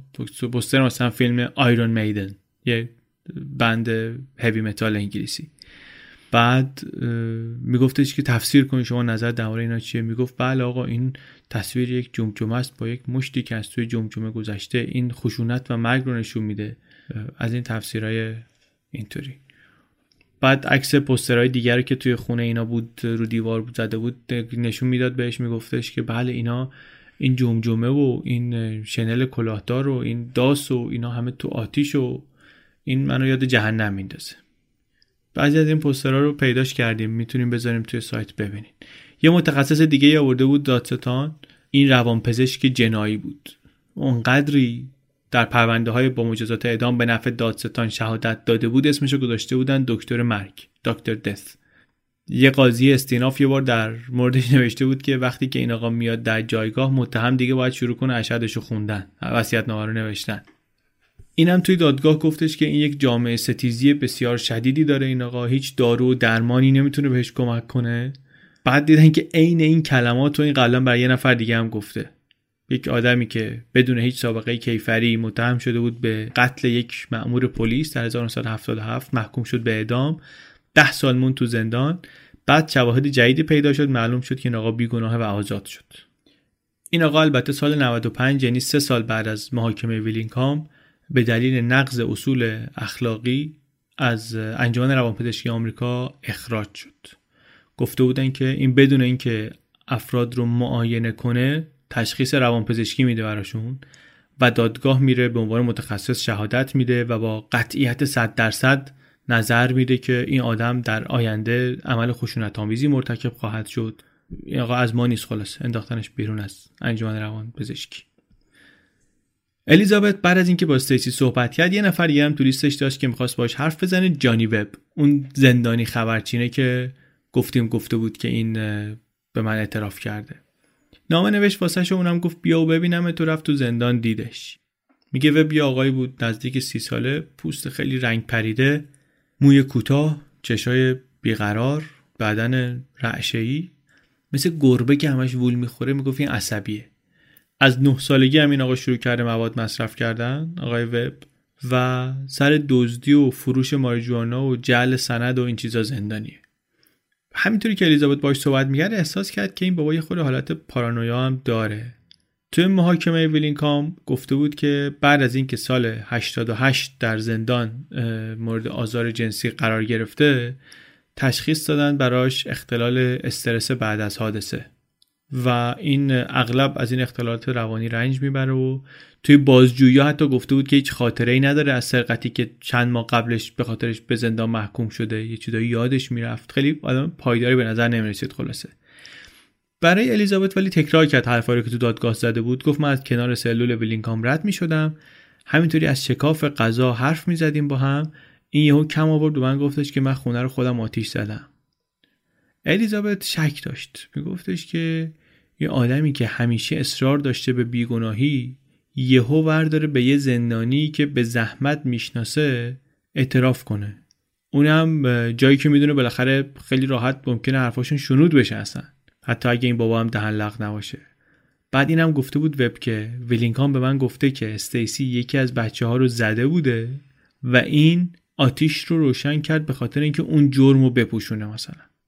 در حالی که گزارش کالبدشکافی و اینا هیچ اثری از آسیب و کبودی روی تن بچه ها نشون نداده بود زندانیایی که خبرچینی می‌کنن خیلیاشون دنبال کم کردن مدت محکومیت خودشون یا یه سری مزایای دیگه ای و خیلی وقتا قابل اعتماد نیستن. یه پژوهشی در سال 2004 انجام شده در Northwestern University Law School یه چیز جالبی پیدا کردن. پلیس های دروغگو و خبرچین های زندانی اینا دلیل اصلی محکومیت های نادرست هستند در پرونده های اعدام در ایالات متحده. حتی موقعی که وب شهادت داد یه زندانی دیگه آمد گفتش که من شنیدم که وب گفته که من شهادت میدم برای اینکه محکومیتم کم شه. مقامات دادستان اینو البته میگن که ما آدم غیر قابل اعتمادی می‌دونیم این بابا رو ولی انگیزه ای هم نداشته که بخواد بیاد دروغ بگه. ما هیچ امتیازی به خاطر شهادت بهش ندادیم. اینو میگن ولی سال 97 پنج سال بعد از محاکمه ویلینگهام همه آقای دادستان از Board of Pardons and Paroles در تگزاس درخواست کرد برای عفو مشروط در آقای وب خودش گفت من خواستم اینو زودتر آزاد کنن به خاطر اینکه گروه اخوت آریایی اینو هدف گرفته بود. اخوت آریایی Aryan Brotherhood یک gang ن مال نژادپرستای سفید پوست آمریکایی توی زندان عضو دارن بیرون زندان هم عضو دارن حدود 15 تا 20 هزار نفرن کلا. یک درصد جمعیت زندانی های آمریکا هستن. یک درصد. ولی مسئول 21 درصد قتل ها هستن در زندان های فدرال. خیلی از جرم های داخل زندان زیر سر ایناست. خلاصه گفتن که اینا تهدیدش کردن و اینا از ترس اینا دادستان خواسته که این سریعتر آزاد بشه. ماه مارس سال 2000 چند ماه بعد از ملاقات الیزابت با وب وب خیلی غیر منتظری درخواست فرستاد واسه دادستان که من می‌خوام شهادتمو پس بگیرم و گفت آقای ویلینگهام از همه اتهامات مبرا هستن. ولی جالب اینه که این خبر اصلا به گوش وکلای ویلینگهام نرسید. قبل از اینکه اینا بخوان بفهمن چی بشه و بعد از یه مدتی بدون اینکه هیچ توضیحی بده این درخواسته رو پس گرفت. نویسنده میگه من خیلی مشکوک این ماجرا برام. اصلا نمی‌فهمم چی شد. رفتم با وب صحبت کردم. میگم که آقا چیکار کردی شما؟ چی شد؟ یارو اومده بهت اعتراف کرده. بعد چی گفته؟ چی شد؟ پس گرفتی. دوباره پس گرفتن تو پس گرفتی. گفت من فقط می‌دونم که اون بابا بهم چی گفته. بعد هی یارو که سینجیمش کرده بیشتر فشار آورده گفته ممکنه اون حرفی که زد و من اشتباه فهمیده باشم. جالبه. برای این آقا بعد از محاکمه البته تشخیص اختلال دو قطبی هم دادن. خودش میگه که زندانی بودن توی یه سلول کوچیک برای مدت طولانی آدمو دیوانه می‌کنه. من حافظم در داغون شده. خیلی دارو مصرف می‌کردم اون موقع. همه می‌دونستن. در حال شهادتی که من دادم هم مشمول مرور زمان شد و از این حرفا. همه این حرفا یعنی چی؟ یعنی آقا از شواهد علمی مربوط به آتش سوزی که بگذریم تا اونجایی که به مستندات شاهدها برمیگرده به نظر نمیاد پرونده علیه ولینکام اونقدری دقیق بررسی شده باشه. شهادت وب که اینطور حتی وجود اون یخچال جلوی در پشتی خونه هم معلوم شد واقعا قصد و قرضی توش نبوده. توی آشپزخونه سوخته دو تا یخچال فریزر بود. یکیشو گذاشته بودن کنار در پشتی. حتی آقای داگلاس که از اون کارشناسان حریق و یکی از کارگاه های پلیس که توی پرونده بودن گفتن جفتشون به نویسنده که ما از اولش هم فکر نمی کردیم که این یخچال جزی از نقشه ایجاد حریق بوده باشه هیچ ربطی به آتیش نداشت یخچال همه اینا کارو به اینجا رسید که این خانم الیزابت بعد از چند ماه تحقیق کردن در مورد پرونده احساس کرد اعتمادش رو داره به نظام قضایی از دست میده و فکرش رفته بود اینجا که اگه این آدم واقعا بیگناه باشه چی؟ The idea that a prisoner would confess to a complete stranger, you know, that he had committed a crime just didn't, I just didn't buy that. Last month, Webb agreed to a new interview, this one recanting his testimony. Willingham never, ever, not once told me that he killed his family. He never said that. I was told to say that. You know, I'm sorry I lied about it. I wish I could change that. I can't.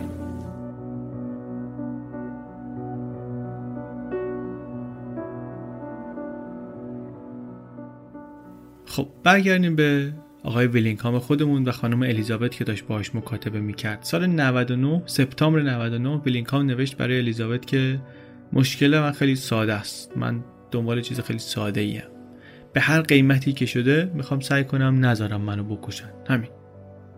خیلی اون اوایل با وکلاش درگیر بود. می نوشت که آقا این من از اینجا بیا بیرون من متعلق به اینجا نیستم. فکرش هم نمی‌تونی بکنی که اینجا موندن چه حالیه. من بین این آدماییم که هیچ ربطی به اینا ندارم. یه مدت با یه قاتل زنجیره‌ای هم سلولی بود که این بیزه های قربانیاش رو می‌برید و با چاقو می‌زد میکشتشون. این هم سلولیش سال 97 اعدام شد. یکی دیگه از زندانیایی که اونجا بود به یه همسلولی دیگهش تجاوز کرده بود که یه پسری بود ضریب هوشی زیر هفتاد. رشد عاطفی یک پسر هشت ساله رو داشت. تو نامه پدر مادرش نوشته بود ویلینگهام که یادتونه گفتم یه همسلولی جدید دارم یه بچه عقب مونده بود. یک عوضی اینجا به اون تجاوز کرده. گفت من نمی‌تونم باور کنم کسی به یه پسری که حتی نمی‌تونه از خودش دفاع کنه تجاوز کنه. خیلی وضع کسافتی گرفتارم من اینجا.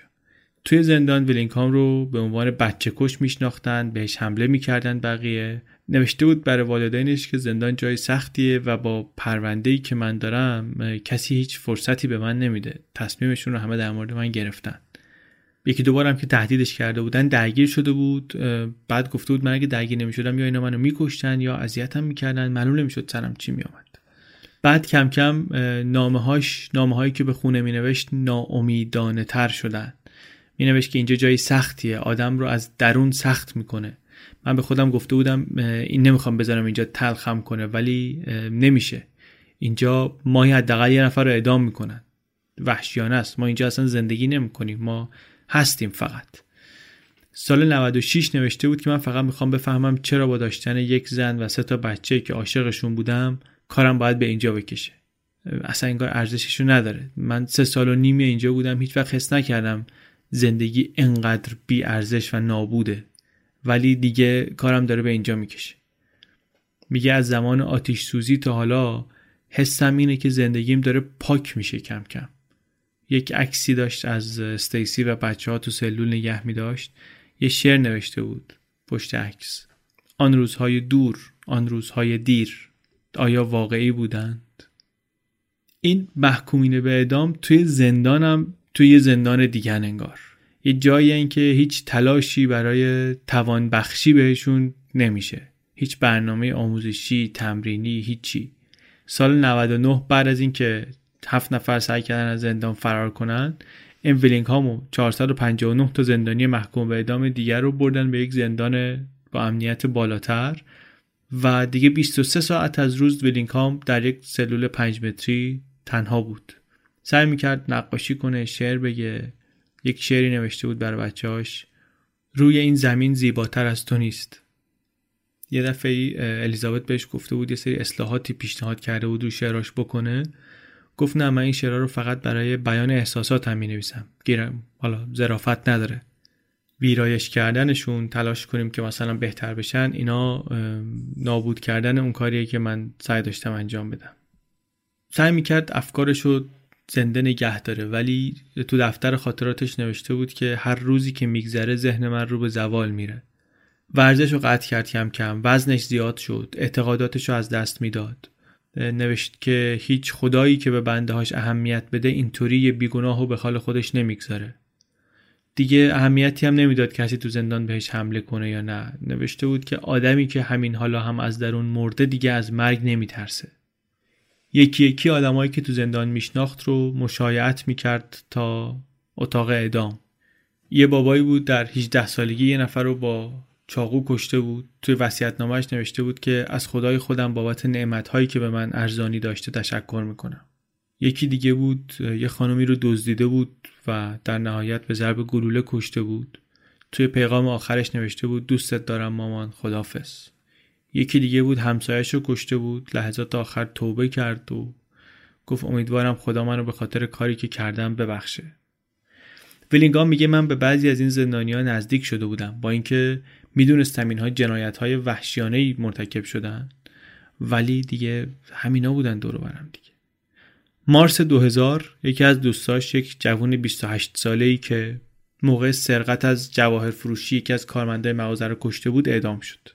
بعد از اعدامش ویلینگهام در دفتر خاطراتش نوشت جای خالی که از زمان از دست دادن بچه هام شبیهش رو حس نکرده بودم دارم دوباره احساس می‌کنم.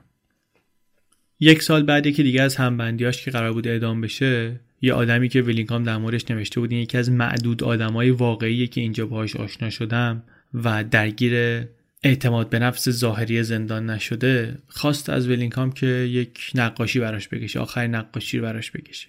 ویلینگهام نوشته بود پسر هیچ وقت فکر نمی کردم کشیدن یک روز بتونه انقدر از نظر عاطفی کار سنگینی باشه. سخت ترین قسمتش اینه که می‌دونم این آخرین کاریه که می‌تونم برای دوستم انجام بدم. یکی دیگه از همبندیاش بود پروندهش خیلی شبیه ویلینگهام بود. 87987 به جرم ایجاد حریق در وست محکوم شده بود. حریقی که منجر شده بود دو تا خانم کشته بشن. به بازپرسا گفته بود که روی کاناپه اتاق نشیمن خونه یکی از دوستام خوابیده بودم. بیدار شدم دیدم خونه پر دوده سعی کردم یکی از خانم‌ها رو که تو اتاق دیگه خوابیده بود بیارم از خونه بیرون. اما دود زیاد بود شعله زیاد بود. نتونستم فقط تونستم قبل منفجر شدن خونه خودم رو نجات بدم.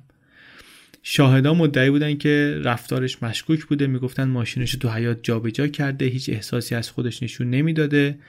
مامورا هم مونده بودن که این بدون اینکه کف پاش بسوزه چطوری از خونه تونسته بیاد بیرون. کارشناسان حریق هم رفته بودن. همین puddle configuration و pour patterns و همین نشانه های حریق عمدی رو پیدا کرده بودن و هرچند هیچ انگیزه ای برای جنایت پیدا نشد نتیجه گرفتن که این آقایی که هیچ سابقه قبلی هم از خشونت نداشته جامعه ستیز دادستان گفت شیطانه.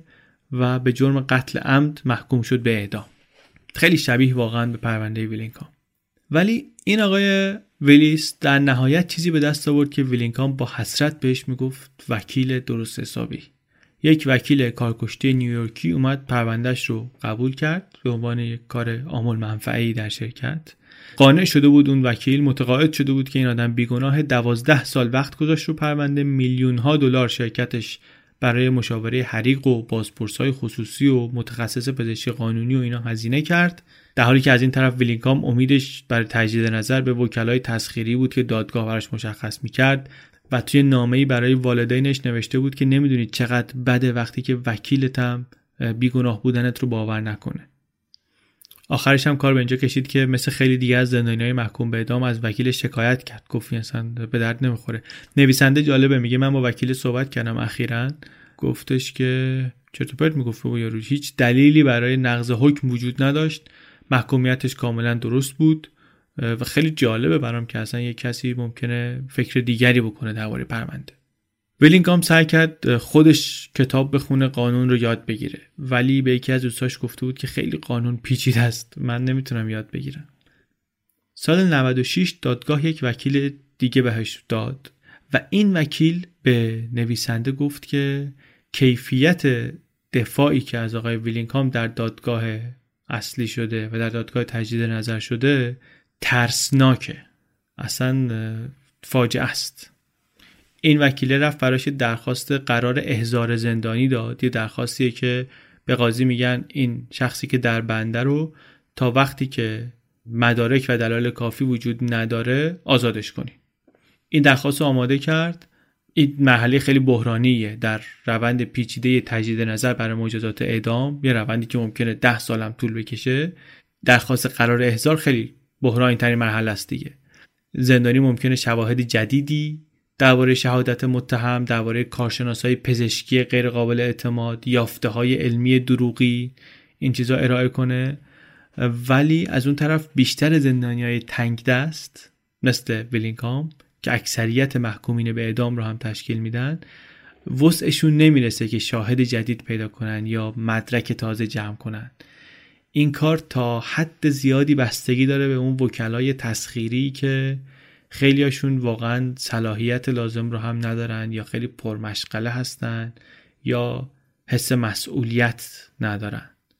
اصلا این وکلای تسخیری یه تحقیق نشون میده که یک چهارم اینا تو تگزاس حداقل اینطوریان که یا قبلا تعلیق شدن یا توبیخ شدن یا تو دوره تعلیقی هن دوره آزمایشی هن. خیلی وکلای خوبی نصیب زندانی های محکوم به مرگ حداقل نمیشه. این آقای وکیل جدیده ولی لایقتر از این حرفا بود. منتها خب منابع کمی داشت برای اینکه بیاد پرونده رو بازبینی کنه و نتونست چیز جدیدی ارائه بده. نه مدرکی جدیدی در مورد شهادت وب داشت نه اعتبار شاهدای عینی و کارشناسای پزشکی و اینها رو تونست زیر سوال ببره.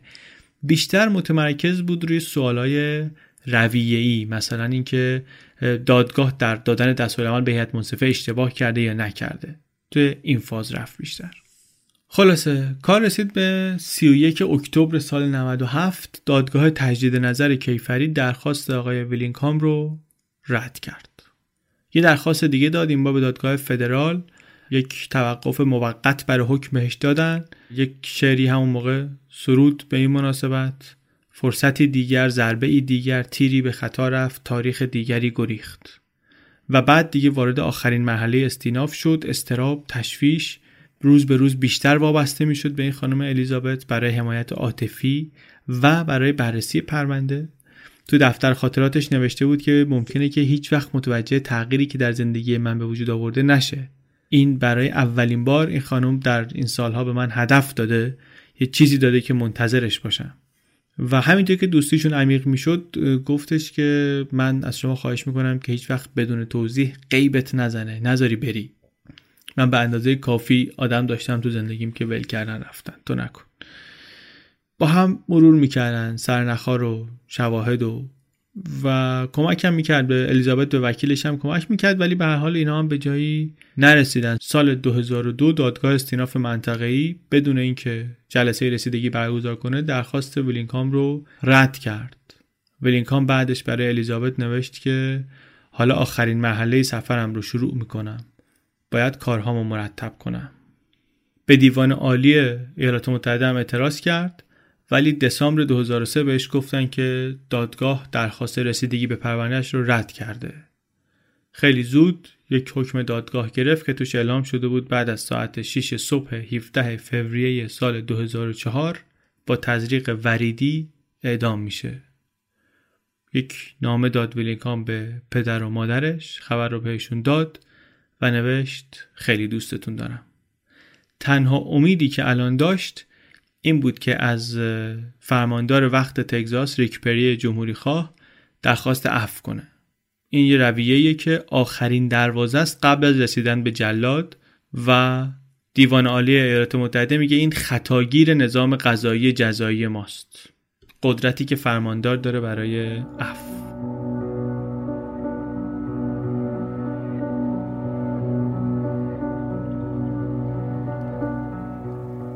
کمی بعد یک کسی رو معرفی کردن به الیزابت گیلبرت به اسم آقای دکتر جرالد هرست شیمیدان و محقق آتش سوزی. این اسمش رو شنید و به همراه یکی از بستگان ویلینگهام تماس گرفت با این آقا برای کمک. بعد از کلی خواهش و تمنا آقای هرست قبول کرد که بدون دستمزد یه نگاهی به این پرونده بندازه. وکیل ویلینگهام هم آمد همه مدارک مرتبط رو فرستاد براش به امید اینکه یک راهی برای عفوش پیدا کنه هرست یک آدمی بلند قد نزدیک دو متر قدشه. شونش البته مقدار خمیده است. قدش خیلی کوتاهتر به نظر میاد. صورتش خشن و جدی موهای پرپشت خاکستری. همیشه کفش و جوراب مشکی تیشرت مشکی شلوار بندی مشکی. عادت هم داره تنباکو میجوه یه همچین آدمی. پرونده رو گرفت و تو زیرزمین خونهشون در آستین پرونده رو باز کرد. زیرزمین خونش رو کرده بود هم آزمایشگاه هم دفتر کار پر از میکروسکوپ و نمودارای آزمایشهایی که وسطش بود و اینها. پرونده رو اونجا باز کرد و شروع کرد به بررسی کردن. خود این آقای هرست هم آدم جالبیه. بچگی خیلی پرشر و شوری داشته. اوایل دهه 60 از کمبریج دکترای شیمی می‌گیره. بعد اونجا یه سری آزمایش می‌کنه روی مواد منفجره شیمیایی. یه بارم آزمایشگاه رو میترکونه. برای چند تا شرکت آمریکایی به عنوان دانشمند در پروژه های سلاح مخفی شروع می‌کنه کار کردن. براشون موشک و بمب های مرگبار و یا به قول خودش میگه چیزای افتضاح. طراحی می‌کرده.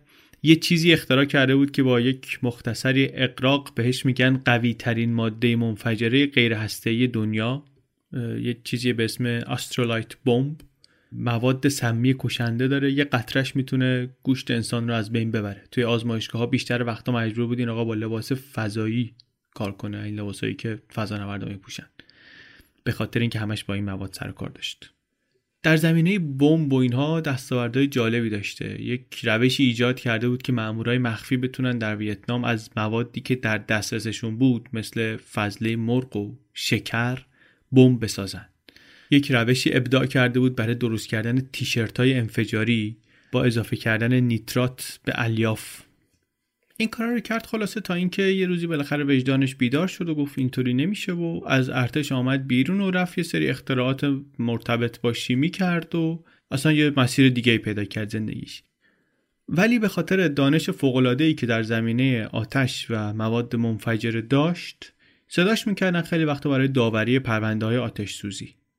در طول دهه 90 کلی درگیر این پرونده های جنایی ایجاد حریق بود و وقتی که دید که روش تحقیق این کاراگاه های آتش سوزی فایر ها چطوریه واقعا شوکه شد.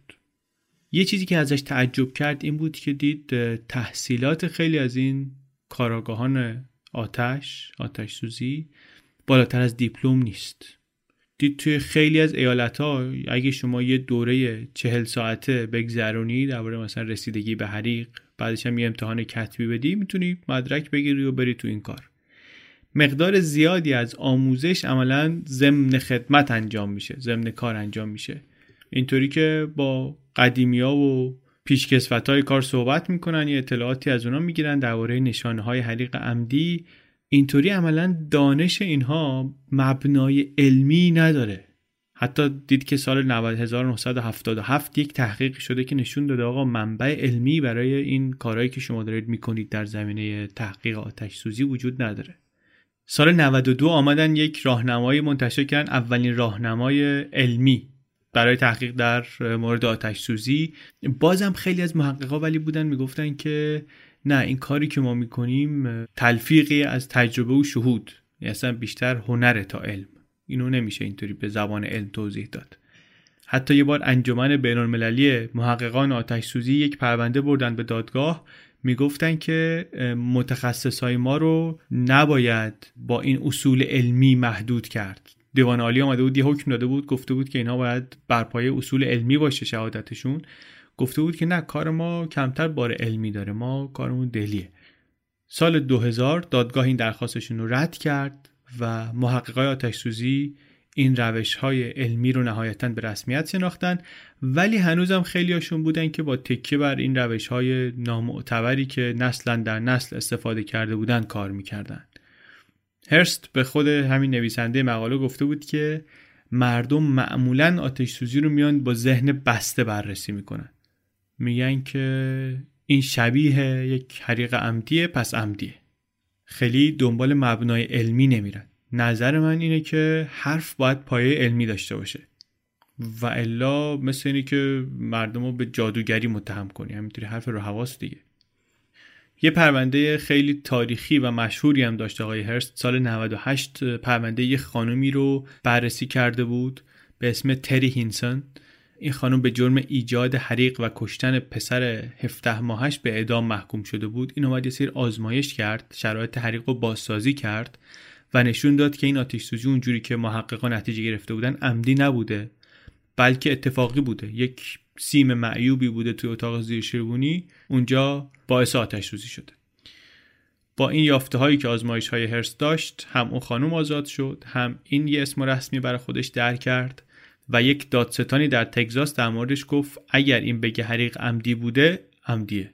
اگر بگه نبوده نیست. یه همچی موقعیتی پیدا کرد. یک مورد دیگه ای که خود هرس هم روش تحقیق کرده بود و بعضی از بخشاش خیلی شبیه پرونده ویلینگهام بود بررسی آتش سوزی بود که در فلوریدا اتفاق افتاده بود. ماجرای اون چیه؟ ماجرای اون برمیگرده به سال 90 یه آقایی به اسم لوئیس 35 سالشه خونه دو طبقهشون داره تو آتیش میسوزه. این بچهش رو بغل کرده پسر دو سه سالش رو بغل کرده آمده بیرون. میگه که من فقط همین رو تونستم نجات بدم. شش نفر دیگه تو خونه مونده بودن همسر باردارش خواهرش و چهار تا از بچه های خواهرش و اینا همه از بین رفتن. بعد که محققین آتش آمدن گشتن همه نشونه های یک حریق عمدی تمام ایار رو پیدا کردن تو خونه. سوختگی در ارتفاع پایین روی درا روی دیوارها. pour pattern puddle configuration رد سوختگی که از اتاق نشیمن میره تا راهرو و همه اینا. لوئیس می‌گفت که آتیش خیلی اتفاقی روی یکی از کاناپه های اتاق نشیمن روشن شده پسرش داشته با کبریت بازی می‌کرده ولی اینا سوختگی V شکل پای یکی از این درا رو دیده بودن گفته بودن که به نظر می‌رسه آتیش از جای دیگه ای شروع شده باشه. بعضی از شاهدا گفتن لوئیس خیلی آروم به نظر می رسید موقع آتش سوزی هیچ تلاشی برای کمک گرفتن نمی کرد. روزنامه نوشت که این قبلا سابقه آزار اذیت همسرش رو هم داشته بازداشتم شده بوده. یک شیمیدانی هم آمد گفت که روی کفش و لباسش اثر بنزین هست دیگه کار تموم شد. اتهام اتهام شش قتل عمد آقا بازداشت شد. در انتظار مجازات اعدام. بعد ولی آزمایش های بیشتری که کردن دیدن که تشخیص بنزین رو کفش و لباس اشتباه بوده. بعدم دوربین یه شبکه تلویزیونی محلی تصویر این بابا رو گرفته بود سر صحنه آتش سوزی که حال پریشونی داشت اتفاقا و حتی جلوی یه ماشین در حال حرکت پریده بود که از راننده بخواد که تماس بگیره با آتش نشانی. توی اون پرونده دادستانا برای اینکه جنایت رو ثابت کنن رفتن سراغ یک آقایی به اسم جان لنتینی متخصص آتش سوزی. اونم به نویسنده همین گزارش میگه که یه سری ضعف داشت قصه ولی نشانه های حریق عمدی خیلی قاطع بود. رد سوختگی و puddle configuration و اینها. و من مطمئن بودم که آتیش رو این لوئیس روشن کرده. آماده بودم که برم در دادگاه شهادت بدم و بفرستمش روی صندلی الکتریکی. بعد محققا تصمیم گرفتن که یک آزمایش دقیق ترتیب بدن و صحنه آتش سوزی رو بازسازی کنن کامل. یه خونه کلنگی کنار خونه لوئیس بود قرار بود تخریب بشه. اینو اینو کردن صحنه آزمایش. دو تا خونه تقریبا عین هم بودن. با مبل و پرده و موکتی شبیه خونه لوئیس پرش کردن خونه رو. سنسورای حرارت و گاز که در مقابل آتش هم مقاوم باشه همه جای خونه کار گذاشتن. نزدیک 20 هزار دلار هزینه کردن برای این آزمایش. و بدون استفاده از مایع آتشزا آقای لنتینی آمد کاناپه اتاق نشیمن و آتیش زد. و انتظارش این بود که نتیجه بگیره داستان لوئیس از آتش سوزی واقعیت نداره و رد بشه فرضیه بیگناهی آقا و بفرستنش برای اعدام. ولی دیدن کاناپه بلا فاصله تعمه حریق شد و موجی از دود فرستاد بالا خورد به سقف پخش شد در اطراف یک لایه زخیمی از گاز داغ بالای سر درست کرد گرمای شدیدی تشعشع می‌کرد ازش. در عرض سه دقیقه این ابر که گازهای بیشتری هم از آتیش زیرش جذب می‌کرد. کنار دیوار جمع می‌شد کم کم بعد کل اتاق نشیمن رو پر کرد. همینطوری که این ابره به زمین نزدیک می‌شد. دماش رفت بالاتر و بالاتر. در بعضی از نقاط رسید تا 600 درجه 600 درجه سلسیوس. ناگهان اتاق با آتش زیادی منفجر شد. چون هر چیز سوختنی توی اتاق بود مبلا پرده ها فرشا هر منبع احتمالی سوختنی به خاطر گرما گر گرفته بود. شیشه پنجره ها خورد شدن. آتیش دیگه اینجا میگن رسیده بود به نقطه فلش اوور نقطه ای که میگن گرمایی که ساطع میشه انقدر زیاده که ما به جای اینکه توی اتاق آتیش داشته باشیم تو آتیش اتاق داریم. این محققان آتش سوزی تا قبل از این آزمایش درباره این فلش اوور یه چیزایی می‌دونستن. می‌دونست همچی اتفاقی میفته ولی فکر می‌کردن خیلی بیشتر طول می‌کشه تا به این نقطه برسیم. مخصوصا وقتی که مایع آتشزا در کار نباشه. ولی اینجا دیدن که با یک منبع سوختنی کاناپه ظرف چهار دقیقه و نیم اتاق رسید به فلش اوور. و چون همه مبلمان اتاق نشیمن سوخته بود آتیش از آتیشی که با سوخت کنترل می‌شد تبدیل شد به آتیشی که با جریان هوا کنترل میشه. چیزی که دانشمندا بهش میگن post-flashover توی این مرحله post-flashover آتیش دیگه گرسنه اکسیژنه. مسیر آتیش بستگی به این داره که کجا اکسیژن پیدا بشه. آتیش میره دنبال اکسیژن. پنجره بازی در بازی هر چیزی. بعد از اینکه آتیش خاموش شد آمدن راهرو رو و اتاق نشیمن رو بررسی کردن. روی زمین دیدن یک شکلهای سوخته نامنظمی هست کاملا شبیه pour pattern ها و puddle configuration ها معلوم شد که این نشانه های حریق عمدی نشانه هایی که اینا همیشه به عنوان نشانه حریق عمدی میگرفتنشون ممکنه بعد از فلش اوور هم ظاهر بشن و تشخیصش حداقل با چشم غیر مسلح ممکن نیست. نمیشه گفت این اینه یا اونه. تنها راه قابل اطمینان برای اینکه این دوتا رو از هم تمیز بدیم اینه که از الگوهایی که ساخته شده نمونه برداری کنیم. نمونه ها رو بفرستیم برای اینکه بررسی بشه توش اثراتی از مایع قابل اشتعال یا قابل احتراق هست یا نیست. کار آزمایشگاهی. تو این آزمایش چیز دیگه هم دیدن که قرار بود فقط توی حریق هایی ببینن که توش مایع آتشزا هست ولی اینجا هم بود. سوختگی پای دیوار سوختگی در درگاه سوختگی زیر مبل سوختگی ویشکل حتی دم در اتاق نشیمن. جایی که از نقطه شروع آتش خیلی فاصله داشت. باز معلوم شد توی آتش سوزی کوچیک ممکنه بشه نقطه شروع آتش رو از روی این سوختگی وی شکل تشخیص داد. ولی وقتی کار به پست فلش اوور می‌کشه این شکل ها ممکنه با آتیش گرفتن وسایل مختلف چند بار ایجاد بشن. این آزمایش ها طبیعتا کمک کرد به اثبات بیگناهی آقای لوئیس و شک به وجود آورد در پروندهش و نهایتا باعث تبرعش شد. نشون داد این آزمایش معروف خیابون لایم که تصور عمومی از رفتار آتش تصور اشتباهیه. بعدا هم آزمایش های دیگه انجام دادن دانشمندان و محققان. و دیدن که در طی post-flashover سوختن زیر مبل نابود شدن در ذوب شدن آلیاژ آلومینیوم اینها طبیعیه اینا اتفاق میفته آقای جان لنتینی که محقق آتش سوزی بود که این آزمایش رو اجرا کرد و قبلش میگفتش که من مطمئن بودم از گناهکاری این آقا میگه منو زیر و رو کرد این اتفاق من داشتم بر اساس نظریه های محمل یه نفر رو به کشتن می‌دادم واقعا For years, Willingham's supporters had tried to enlist Hearst's help. They finally gave him the state's arson report, only weeks before the scheduled execution. Hearst reviewed the report line by line. All right, here's your f- first bit of so called arson evidence. This was typically interpreted in the old days as a pour pattern. In other words, someone poured ga- gasoline or some other accelerant down the hallway, out the front door, and then ignited it. The prosecutor in this case literally believed that the burn patterns on the floor were in the shape of a pentagram, like some satanic ritual. When you actually look at the burn pattern that they drew, and then you look at where the windows are, windows furnish ventilation to a fire. And all they were looking at is what we call ventilation patterns.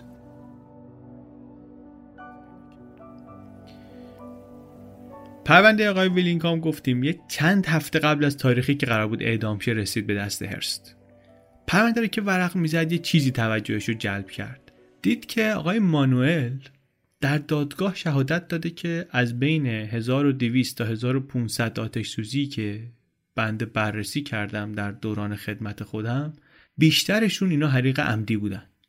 هرست دید این جور در نمیاد با آمار جور در نمیاد با عقل جور در نمیاد. معمولا حدود 50 درصد پرونده ها حریق عمدیه. حداقل در تگزاس وقتی که مدارک رو نگاه می‌کنی سوابق رو نگاه می‌کنی 50 درصدش عمدیه. چطور این آقا بیشتر پرونده هاش اینطوری نتیجه گرفته که عمدیه یه نکته دیگه هم بود.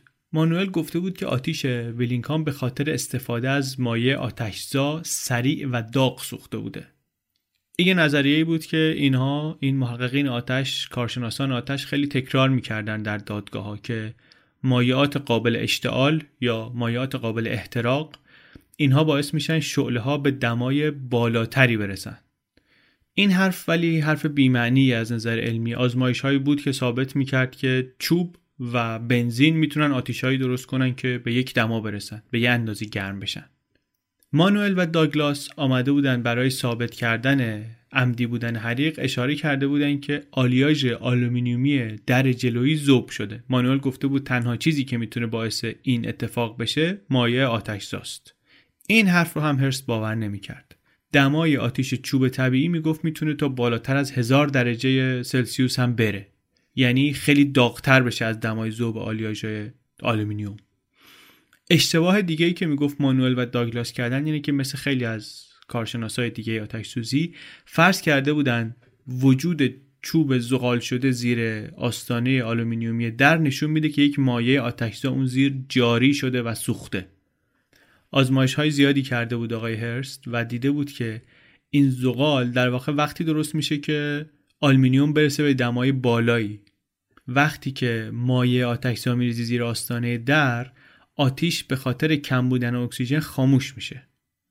این نتیجه بود که دانشمندای دیگری هم گرفته بودن شبیهش رو از آزمایشاشون یه ادعای دیگه مانوئل و داگلاس رو بررسی کرد هرست که اینا می‌گفتن که لکه های قهوه‌ای که روی بتون در ایوون جلویی خونه ویلینگهام بوده اینا مدرک استفاده از مایع آتشزا هستن. آقای هرس قبلا آمده بود تو گاراژ خودش یه آزمایش انجام داده بود توش تینر ریخته بود کف بتونی آتیش زده بود. بعد آتیش که خاموش شده بود دیده بود اثری از لکه های قهوه‌ای نیست فقط لکه های دوده مونده. بارها این آزمایش تکرار کرده بود آقای هرست با مایعات مختلف آتشزا و نتیجهش مشابه بود. فهمیده بود که آقا این لکه های قهوه‌ای چیز معمولی هن. آبی که از شلنگ آتش نشانی میچکه ترکیب میشه با زنگ و کثیفی بقایای سوخته هایی که هست در محیط و این لکه ها رو درست می‌کنه. یه مدرک مهم دیگه برای محکومیت ویلینگهام این بود این شیشه های ترک خورده ای بود که مانوئل نسبت داده بود اون رو به گرمای شدید ناشی از حریق با مایع آتشزا. در مورد اینم نوامبر سال 91 یک تیمی از کارشناسای آتش سوزی 50 تا خونه رو که در آتش سوزی بزرگ اوکلند سوخته بودن بررسی کردند توی 12 تا خونه شیشه ترکچه‌ای پیدا کردن. حتی با اینکه هیچ مایع آتشزا استفاده نشده بود اونجا. خیلی از خونه ها اصلا در حاشیه آتش سوزی بودن. جایی که آتش نشان ها آب رو با فشار پاشیده بودن. بعدا یک پژوهشی کردن یه فرضیه از دلش درآمد که این ترک به خاطر خنک شدن سریع به وجود اومدن نه به خاطر گرمای زیاد. گرمای ناگهانی. گرمای ناگهانی باعث متلاشی شدن شیشه میشه. توی آزمایشگاه هم این فرضیه رو آزمایش کردن شیشه رو گرم کردن دیدن اتفاقی نمیفته ولی آب روی شیشه داغ پاشیدن ترک های در هم و بر هم ظاهر می‌شد. خود هرست هم یک سری آزمایش کرده بود و پدیده مشابهی رو دیده بود. توی گزارشی هم که روی پرونده ویلینگهام داد نوشت که تصور داگلاس و مانوئل در باره شیشه های ترکچه‌ای تصوری سنتی و نادرسته. بعد از این حرفا هرست رفت سراغ اون نابود کننده ترین مدرکی که داشتن رد سوختگی puddle configuration pour pattern هایی که گفته بودیم. سوختگی های V شکل. و این آثار سوختگی که نشون می‌دادن که آتیش از چند نقطه شروع شده سوختگی زیر تخت بچه ها اثبات وجود تینر در ایوون جلوی خونه و اون داستان باور نکردنی نسوختن کف پاهای برهنه آقای ویلینگهام همینطوری که پرونده رو ورق می‌زد متوجه شد که حرفای ویلینگهام و همسایه‌هاش نکته جالبی داره. اینا میگن پنجره های جلوی خونه یه دفعه ترکیدن و شعله ها زبونه کشیدن به بیرون. اینجا بود که یاد آتش سوزی افسانه خیابون لایم افتاد. یکی از مهمترین آتش سوزی ها در تاریخ تحقیق درباره حریق عمدی که قبلا داستانش رو تعریف کردیم. بعد در مرحله بعدی کارش هرست آمد نقشه خونه ویلینگهام رو که مانوئل کشیده بود و همه pour pattern ها و puddle configuration ها رو توش مشخص کرده بود بررسی کرد. از اونجایی که پنجره های اتاق بچه ها ترکیده بود می‌دونست هرست که آتیش به flashover رسیده. مسیر آتیش رو دنبال کرد و نتیجه گرفت که این مسیر محصول رفتار آتش در post-flashover ویلینگهام از در جلوی خونه فرار کرده در باز گذاشته آتیش هم مسیر هوارسانی رو دنبال کرده. به همین شکل وقتی ویلینگهام پنجره اتاق بچه ها رو شکسته گفتیم پنجره رو شکسته بود که بره تو شعله ها زبونه کشیدن بیرون. داگلاس و مانوئل یادمونه گفته بودن که غیر ممکنه ویلینگهام تونسته باشه بدون سوزوندن کف پاش از راهروی سوزان عبور کنه. حتما باید کف پاش میسوخته. ولی اگر این pour pattern ها و این puddle configuration ها در نتیجه flashover ایجاد شده باشن توضیحات آقا منطقیه. میگه وقتی از اتاق میان بیرون راه رو هنوز آتیش نگرفته. شعله ها تو اتاق خواب بچه هاست. جایی که رو سقف پرتوهای روشن دیده بود. یادمون بیاد توی آزمایش خونه لایم هم همین اتفاق افتاده بود. چند لحظه قبل از flashover یکی از محققا دم در وایساده بود حتی. چیزی نشده بود که هنوز. آتیش بیرون نکشیده بود که. بر همین ویلینگام هم تونسته بود بدون آسیب تا کنار اتاق بچه ها بیاد. قبل از اینکه پرونده خیابون لایم بیاد فرض این بود که مونوکسید کربن در آتش سوزی به سرعت تو خونه پخش میشه. ولی واقعیت اینه که تا زمان فلش اوور سطح مونوکسید کربن ممکنه زیر و خارج از ابر حرارتی باشه خیلی پایین باشه. وقتی آتیش خونه ویلینکام رسید به فلش اوور دیگه این از خونه رفته بود ویرون تو حیات جلویی بود. مانوئل از صحنه آتش سوزی فیلم هم گرفته بود از بقایای صحنه. و بر همین این آقای هرست تونست با دقت مسیر سوختگی رو بررسی کنه. چند بارم که فیلمو دید نتونست اون سه تا نقطه شروعی رو که مانوئل می‌گفت ما به سادگی تشخیص دادیم تشخیص بده. نویسنده میگه که داگلاس اخیرا به من گفت که منم سه تا مسیر تشخیص ندادم. منم یه مسیر دیدم. نظرم در این زمینه با مانوئل فرق می‌کرد. ولی کسی در دادگاه نظر من رو نپرسید. نه دادستان پرسید نه وکیل مدافع پرسید. مانوئل نظر خودشو داد. خلاصه کنم. 20 نشونه حریق عمدی بیش از 20 نشونه ای که داگلاس و مانوئل پیدا کرده بودند که این آتش سوزی عمدیه رو آقای هرست بررسی کرد و به این نتیجه رسید که فقط یکی از اینها رو میشه تایید کرد. آزمایش مثبتی درباره وجود یک جور تینر در آستانه در جلویی. ولی سوالی بود که چرا فقط اونجاست؟ چرا اونجا فقط پیدا شده؟ نظریه این دو نفر در مورد این جنایت اینه که آقای ویلینگهام مایه آتشزا رو تو اتاق بچه ها ریخته تو راهرو ریخته. همه این بخشا هم آزمایش کردن. همه اون جاهایی که مخصوصا این puddle configuration رو دیده بودن. ولی هیچ جا نتیجه مثبت نداشت. چرا فقط جلو ایوون اون جایی که مثلا تو حیات بالاخره جلو چشم همسایه است ممکنه کسی ببینه؟ چرا فقط اونجا؟ زیر و رو کرد پرونده و عکسا رو همه چی و هر چی دستش می اومد از قدیم بعد از آتیش قبل از آتیش. تا اینکه یه عکسی از ایوون پیدا کرد گذاشته بودن تو مدارک پرونده دیده بود که روی همون ایوون کوچیکی منقل زغالی هست. اونجا جایی که خانواده کباب درست می‌کردن میخوردن. بعدا شاهدان در دادگاه هم تایید کرده بودن که منقل و یک ظرف مایع قابل اشتعال اونجا بوده. هر دوتاشون هم موقع پست فلش روی ایوون سوخته بودن. وقتی که البته آقای مانوئل خونه رو بررسی می‌کرد منقل رو جمع کرده بودن تمیز کرده بودن ایوون رو.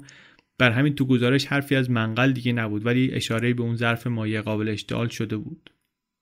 مامورای دیگه می‌دونستن که اونجا منقلی بوده ولی فکر نمی‌کردن ربطی داشته باشه به چیزی.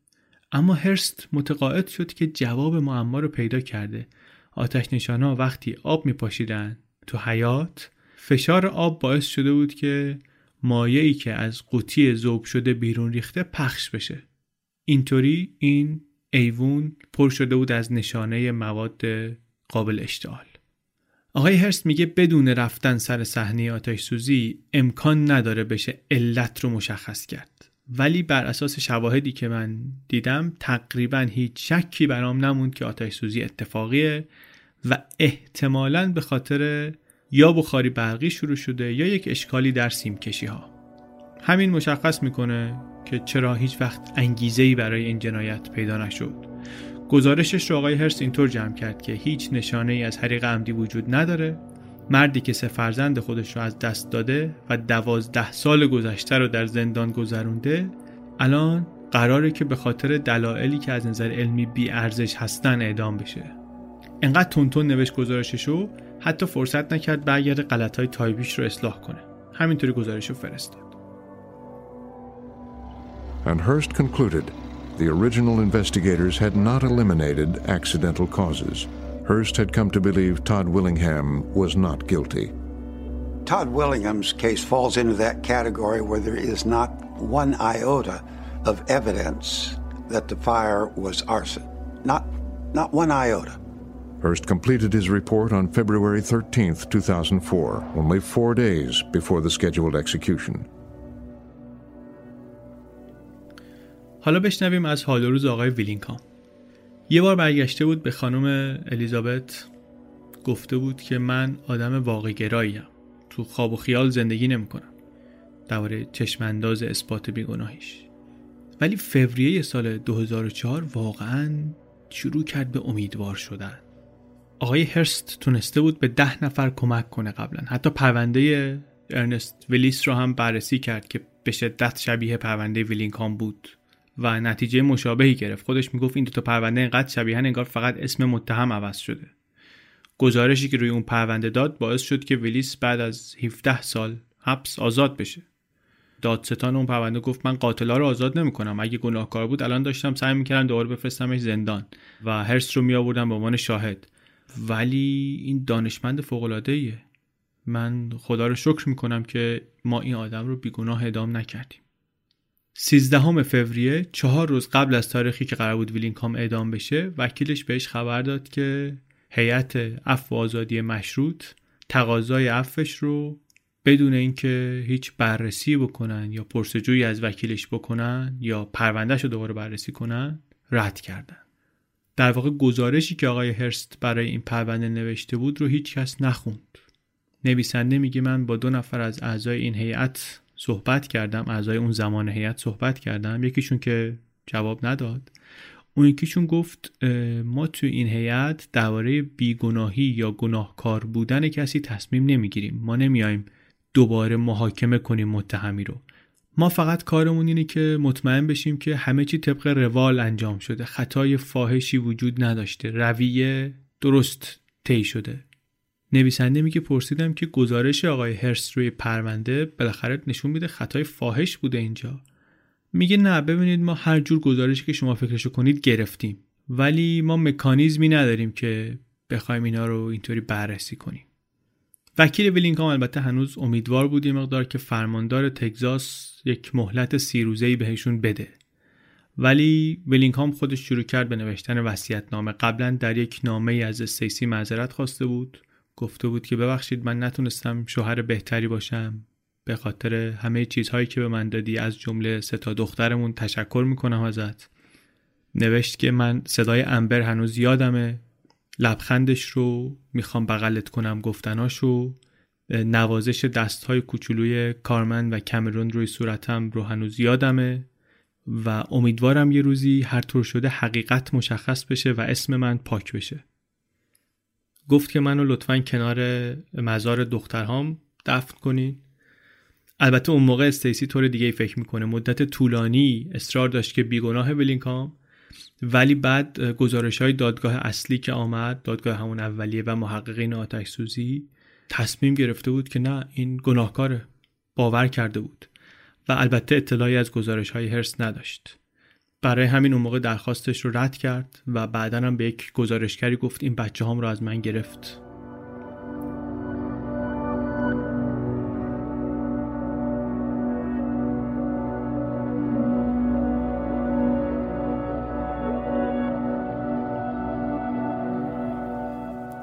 الیزابت احساس می‌کرد که نتونسته به ویلینگهام کمک کنه. حتی قبل از اینکه درخواستش برای افراد بشه بهش گفت تنها چیزی که من تونستم بهت بدم دوستی بوده.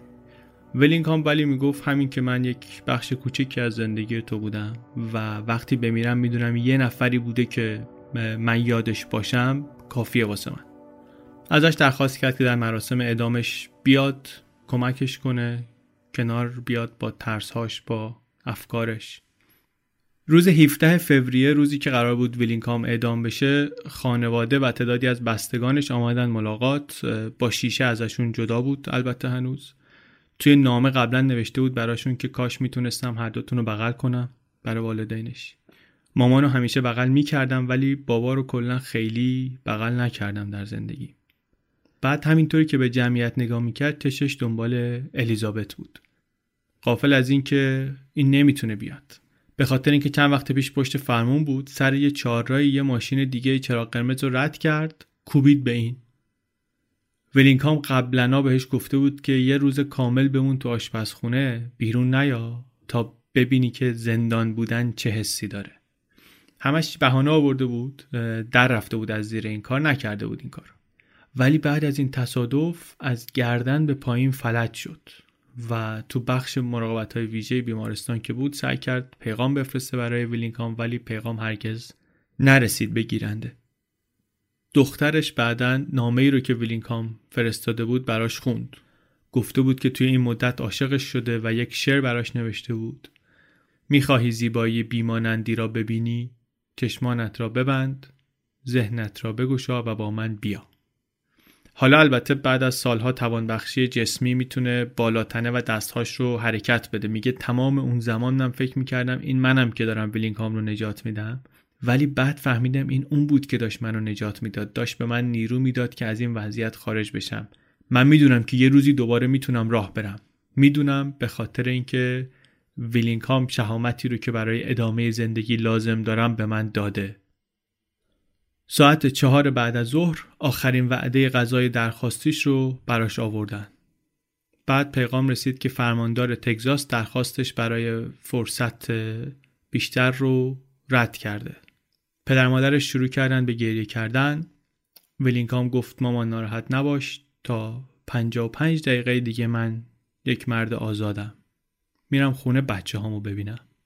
قبلا به پدر مادرش اعتراف کرده بود که درباره روز آتش سوزی یه چیزی رو دروغ گفته. گفت من سینه خیست تا اتاق بچه ها نرفتم. ولی نمی‌خواستم مردم فکر کنن ترسو هم برای همین گفتم رفتم. نویسنده میگه هرست به من گفت آدمایی که تو آتیش گیر نیفتادن تا حالا نمی‌فهمن اونایی که نجات پیدا کردن چرا نتونستن بقیه رو نجات بدن. به خاطر اینکه آدم تا اون تو نباشه هیچ درکی نداره که آتیش چه جور چیزیه واقعا. بعد رئیس زندان اومد به ویلینگهام گفت که دیگه وقتشه. ویلینگهام همکاری نکرد دراز کشید رو زمین. اومدن بردنش تا یه اتاق دو نیم در سه متری دیوارای اتاق سبز. وسط اتاق جایی که قبلا صندلی الکتریکی بود یه تخت چرخدار گذاشته بودن. چند نفر نگهبان با بندهای چرمی دست و پا و سینش رو به تخت بستن. اعضای تیم پزشکی اومدن این چیز تزریق رو زدن به دستش. هر کسی اینجا یک مسئولیتی داره برای اینکه یک نفر مشخص مسئول گرفتن جان یک نفر دیگه نباشه. همه با هم باید هر یه تیکه کار رو انجام بده. از خانوادهش خواسته بود که موقع ادامش اونجا نباشند ولی سرشو که آورد بالا دید استیسی ایستاده داره نگاهش می‌کنه. رئیس زندان دکمه کنترل از راه دور رو زد و داروی بیهوشی sodium thiopental تزریق شد کم کم به بدن ویلینگهام. بعد داروی دوم وارد بدنش شد pancuronium bromide که دیافراگم رو فلج می‌کنه و جلوی تنفس رو می‌گیره. و بعد داروی سوم potassium chloride قلبش ساعت 6 و 20 دقیقه بعد از ظهر از کار افتاد. در گواهی مرگ علت فوت رو نوشتن قتل.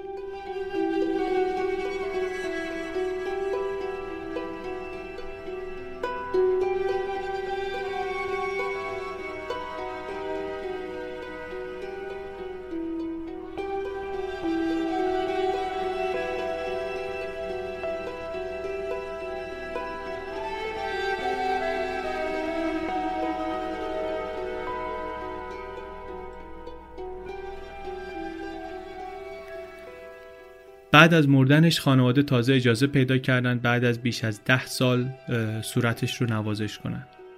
طبق وصیت جنازش رو سوزوندن خاکسترش و یه مقدارش رو مخفیانه بردن روی قبر دختراش پاشیدن. به پدر مادرش گفته بود لطفا هیچ وقت دست از تلاش برای اثبات بیگناهی من بر ندارین. دسامبر سال 2004 نزدیک ده ماه بعد از اعدامش سوالاتی درباره مدارک علمی پرونده ویلینگهام مطرح شد. دو نفر از روزنامه شیکاگو تریبیون یک مجموعه تحقیقی درباره خطاهای علم پزشکی قانونی چاپ کردند. بعد از گزارش هرست با خبر شدن از سه تا محقق دیگه آتش سوزی از جمله آقای لنتینی خواستن که بیاد نظر بده درباره تحقیقات اولیه پرونده. این سه تا با گزارش هرست موافق بودن تقریبا دو سال بعد اینوسنس پراجکت نهادی که دو مال این پروژه های بیگناهیه نشون دادن مثلا بیگناهی افرادی که به اشتباه محکوم شدن. آمد به آقای لنتینی و سه تا محقق برجسته دیگه در زمینه آتش سوزی مأموریت داد. گفتش که بیان یک تجدید نظر مستقل روی مدارک ایجاد حریق عمدی در پرونده آتش سوزی ویلینگهام انجام بدن.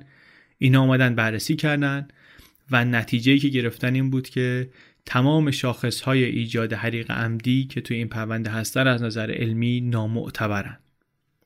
سال 2005 ایالت تگزاس یک کمیسیون دولتی درست کرد برای بررسی دعاوی مربوط به اشتباه و خطاهای متخصصان پزشکی قانونی. اولین پرونده ای که این آمدن بررسی کردن پرونده ویلینگهام و ویلیس بود. اواسط ماه اوت متخصص حریقی که این کمیسیون استخدام کرده بود تحقیقاتش رو تموم کرد و گزارشش گزارش خیلی تندی هم بود. گفت هیچ مبنای علمی محققان این پرونده برای تشخیص ایجاد حریق عمدی نداشتن. مدارکی رو که با حرف خودشون در تناقض بوده نادیده گرفتن. هیچ درکی از فلش اوور و دینامیک آتش نداشتن و تکیهشون فقط روی افسانه های بی اعتبار بوده. نتونستن دلایل احتمالی رو رد کنن و کلا روششون پرت دیگه. گفت به نظر می‌رسه که روی کرد مانوئل اصلا استدلال اقلانی رو انکار می‌کنه. بیشتر مشخصه های عرفانی و ماورا و طبیعه داره. علاوه بر این گفت این تحقیقات نه تنها بر اساس استانداردهای امروز بلکه بر اساس استانداردهای همون زمان هم پرته. در زمان انتشار این گزارش تحقیقات البته هنوز ادامه داشته. ما حالا اتفاقاتی رو که بعدش افتاده کم کم توی سایت خبرش رو میدیم. شما هم می‌تونید دنبال کنید توی سایت. ولی نویسنده گزارش رو اینطور تموم می‌کنه که شانسی وجود داره که تگزاس اولین ایالتی بشه که رسما تایید کنه فردی رو که قانونا و واقعا بیگناه بوده اعدام کرده. قبل از تزریق ویلینگهام ازش خواستن که حرفای آخرش رو بزنه. گفت تنها چیزی که می‌خوام بگم اینه که من مرد بیگناهی هستم که بابت جرمی که مرتکب نشدم محکوم شدم. دوازده ساله برای کاری که انجام ندادم آزار دیدم. از خاک آمدم و به خاک برمیگردم باشد که زمین سریر من باشد In the 12 years since Willingham's conviction, one fact had remained unquestioned. The fire was an arson. But during those years, there had been a dramatic change in the science of arson investigation. The fire investigation community largely consists of people who are firemen. They're not scientists. they don't have any formal scientific training. Extinguishing a fire and investigating a fire involve two different skill sets and two different mindsets. The state of Texas executed a man for a crime that they couldn't prove was really a crime. And the evidence says this is an accidental fire. And if it was an accidental fire, it doesn't matter how many posters of Iron Maiden Cameron Todd Willingham had on his wall, or Led Zeppelin, or, or whether he uh, liked to play darts or drink beer, or whether he smacked his wife around. It only matters that the fire was not really a set fire.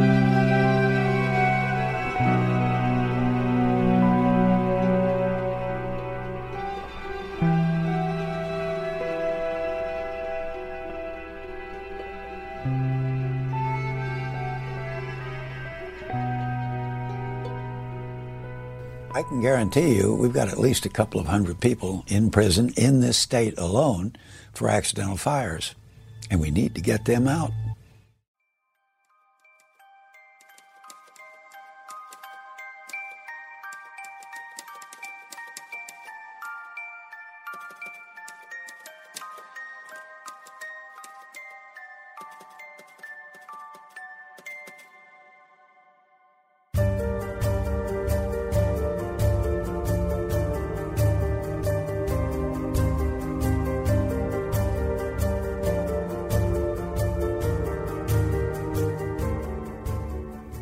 چیزی که شنیدین اپیزود 34 روم پادکست چنل بی بود. این اپیزود چنل بی رو من علی بندری به کمک امید صدیقفر که تدوینگر و طراح صوتی پادکسته و هدیه کعبی که گزارش رو از انگلیسی ترجمه کرده تولید کردیم. توی صفحه درباره ما در channelbpodcast.com می‌تونید با تیم در حال رشد پادکست آشنا بشین.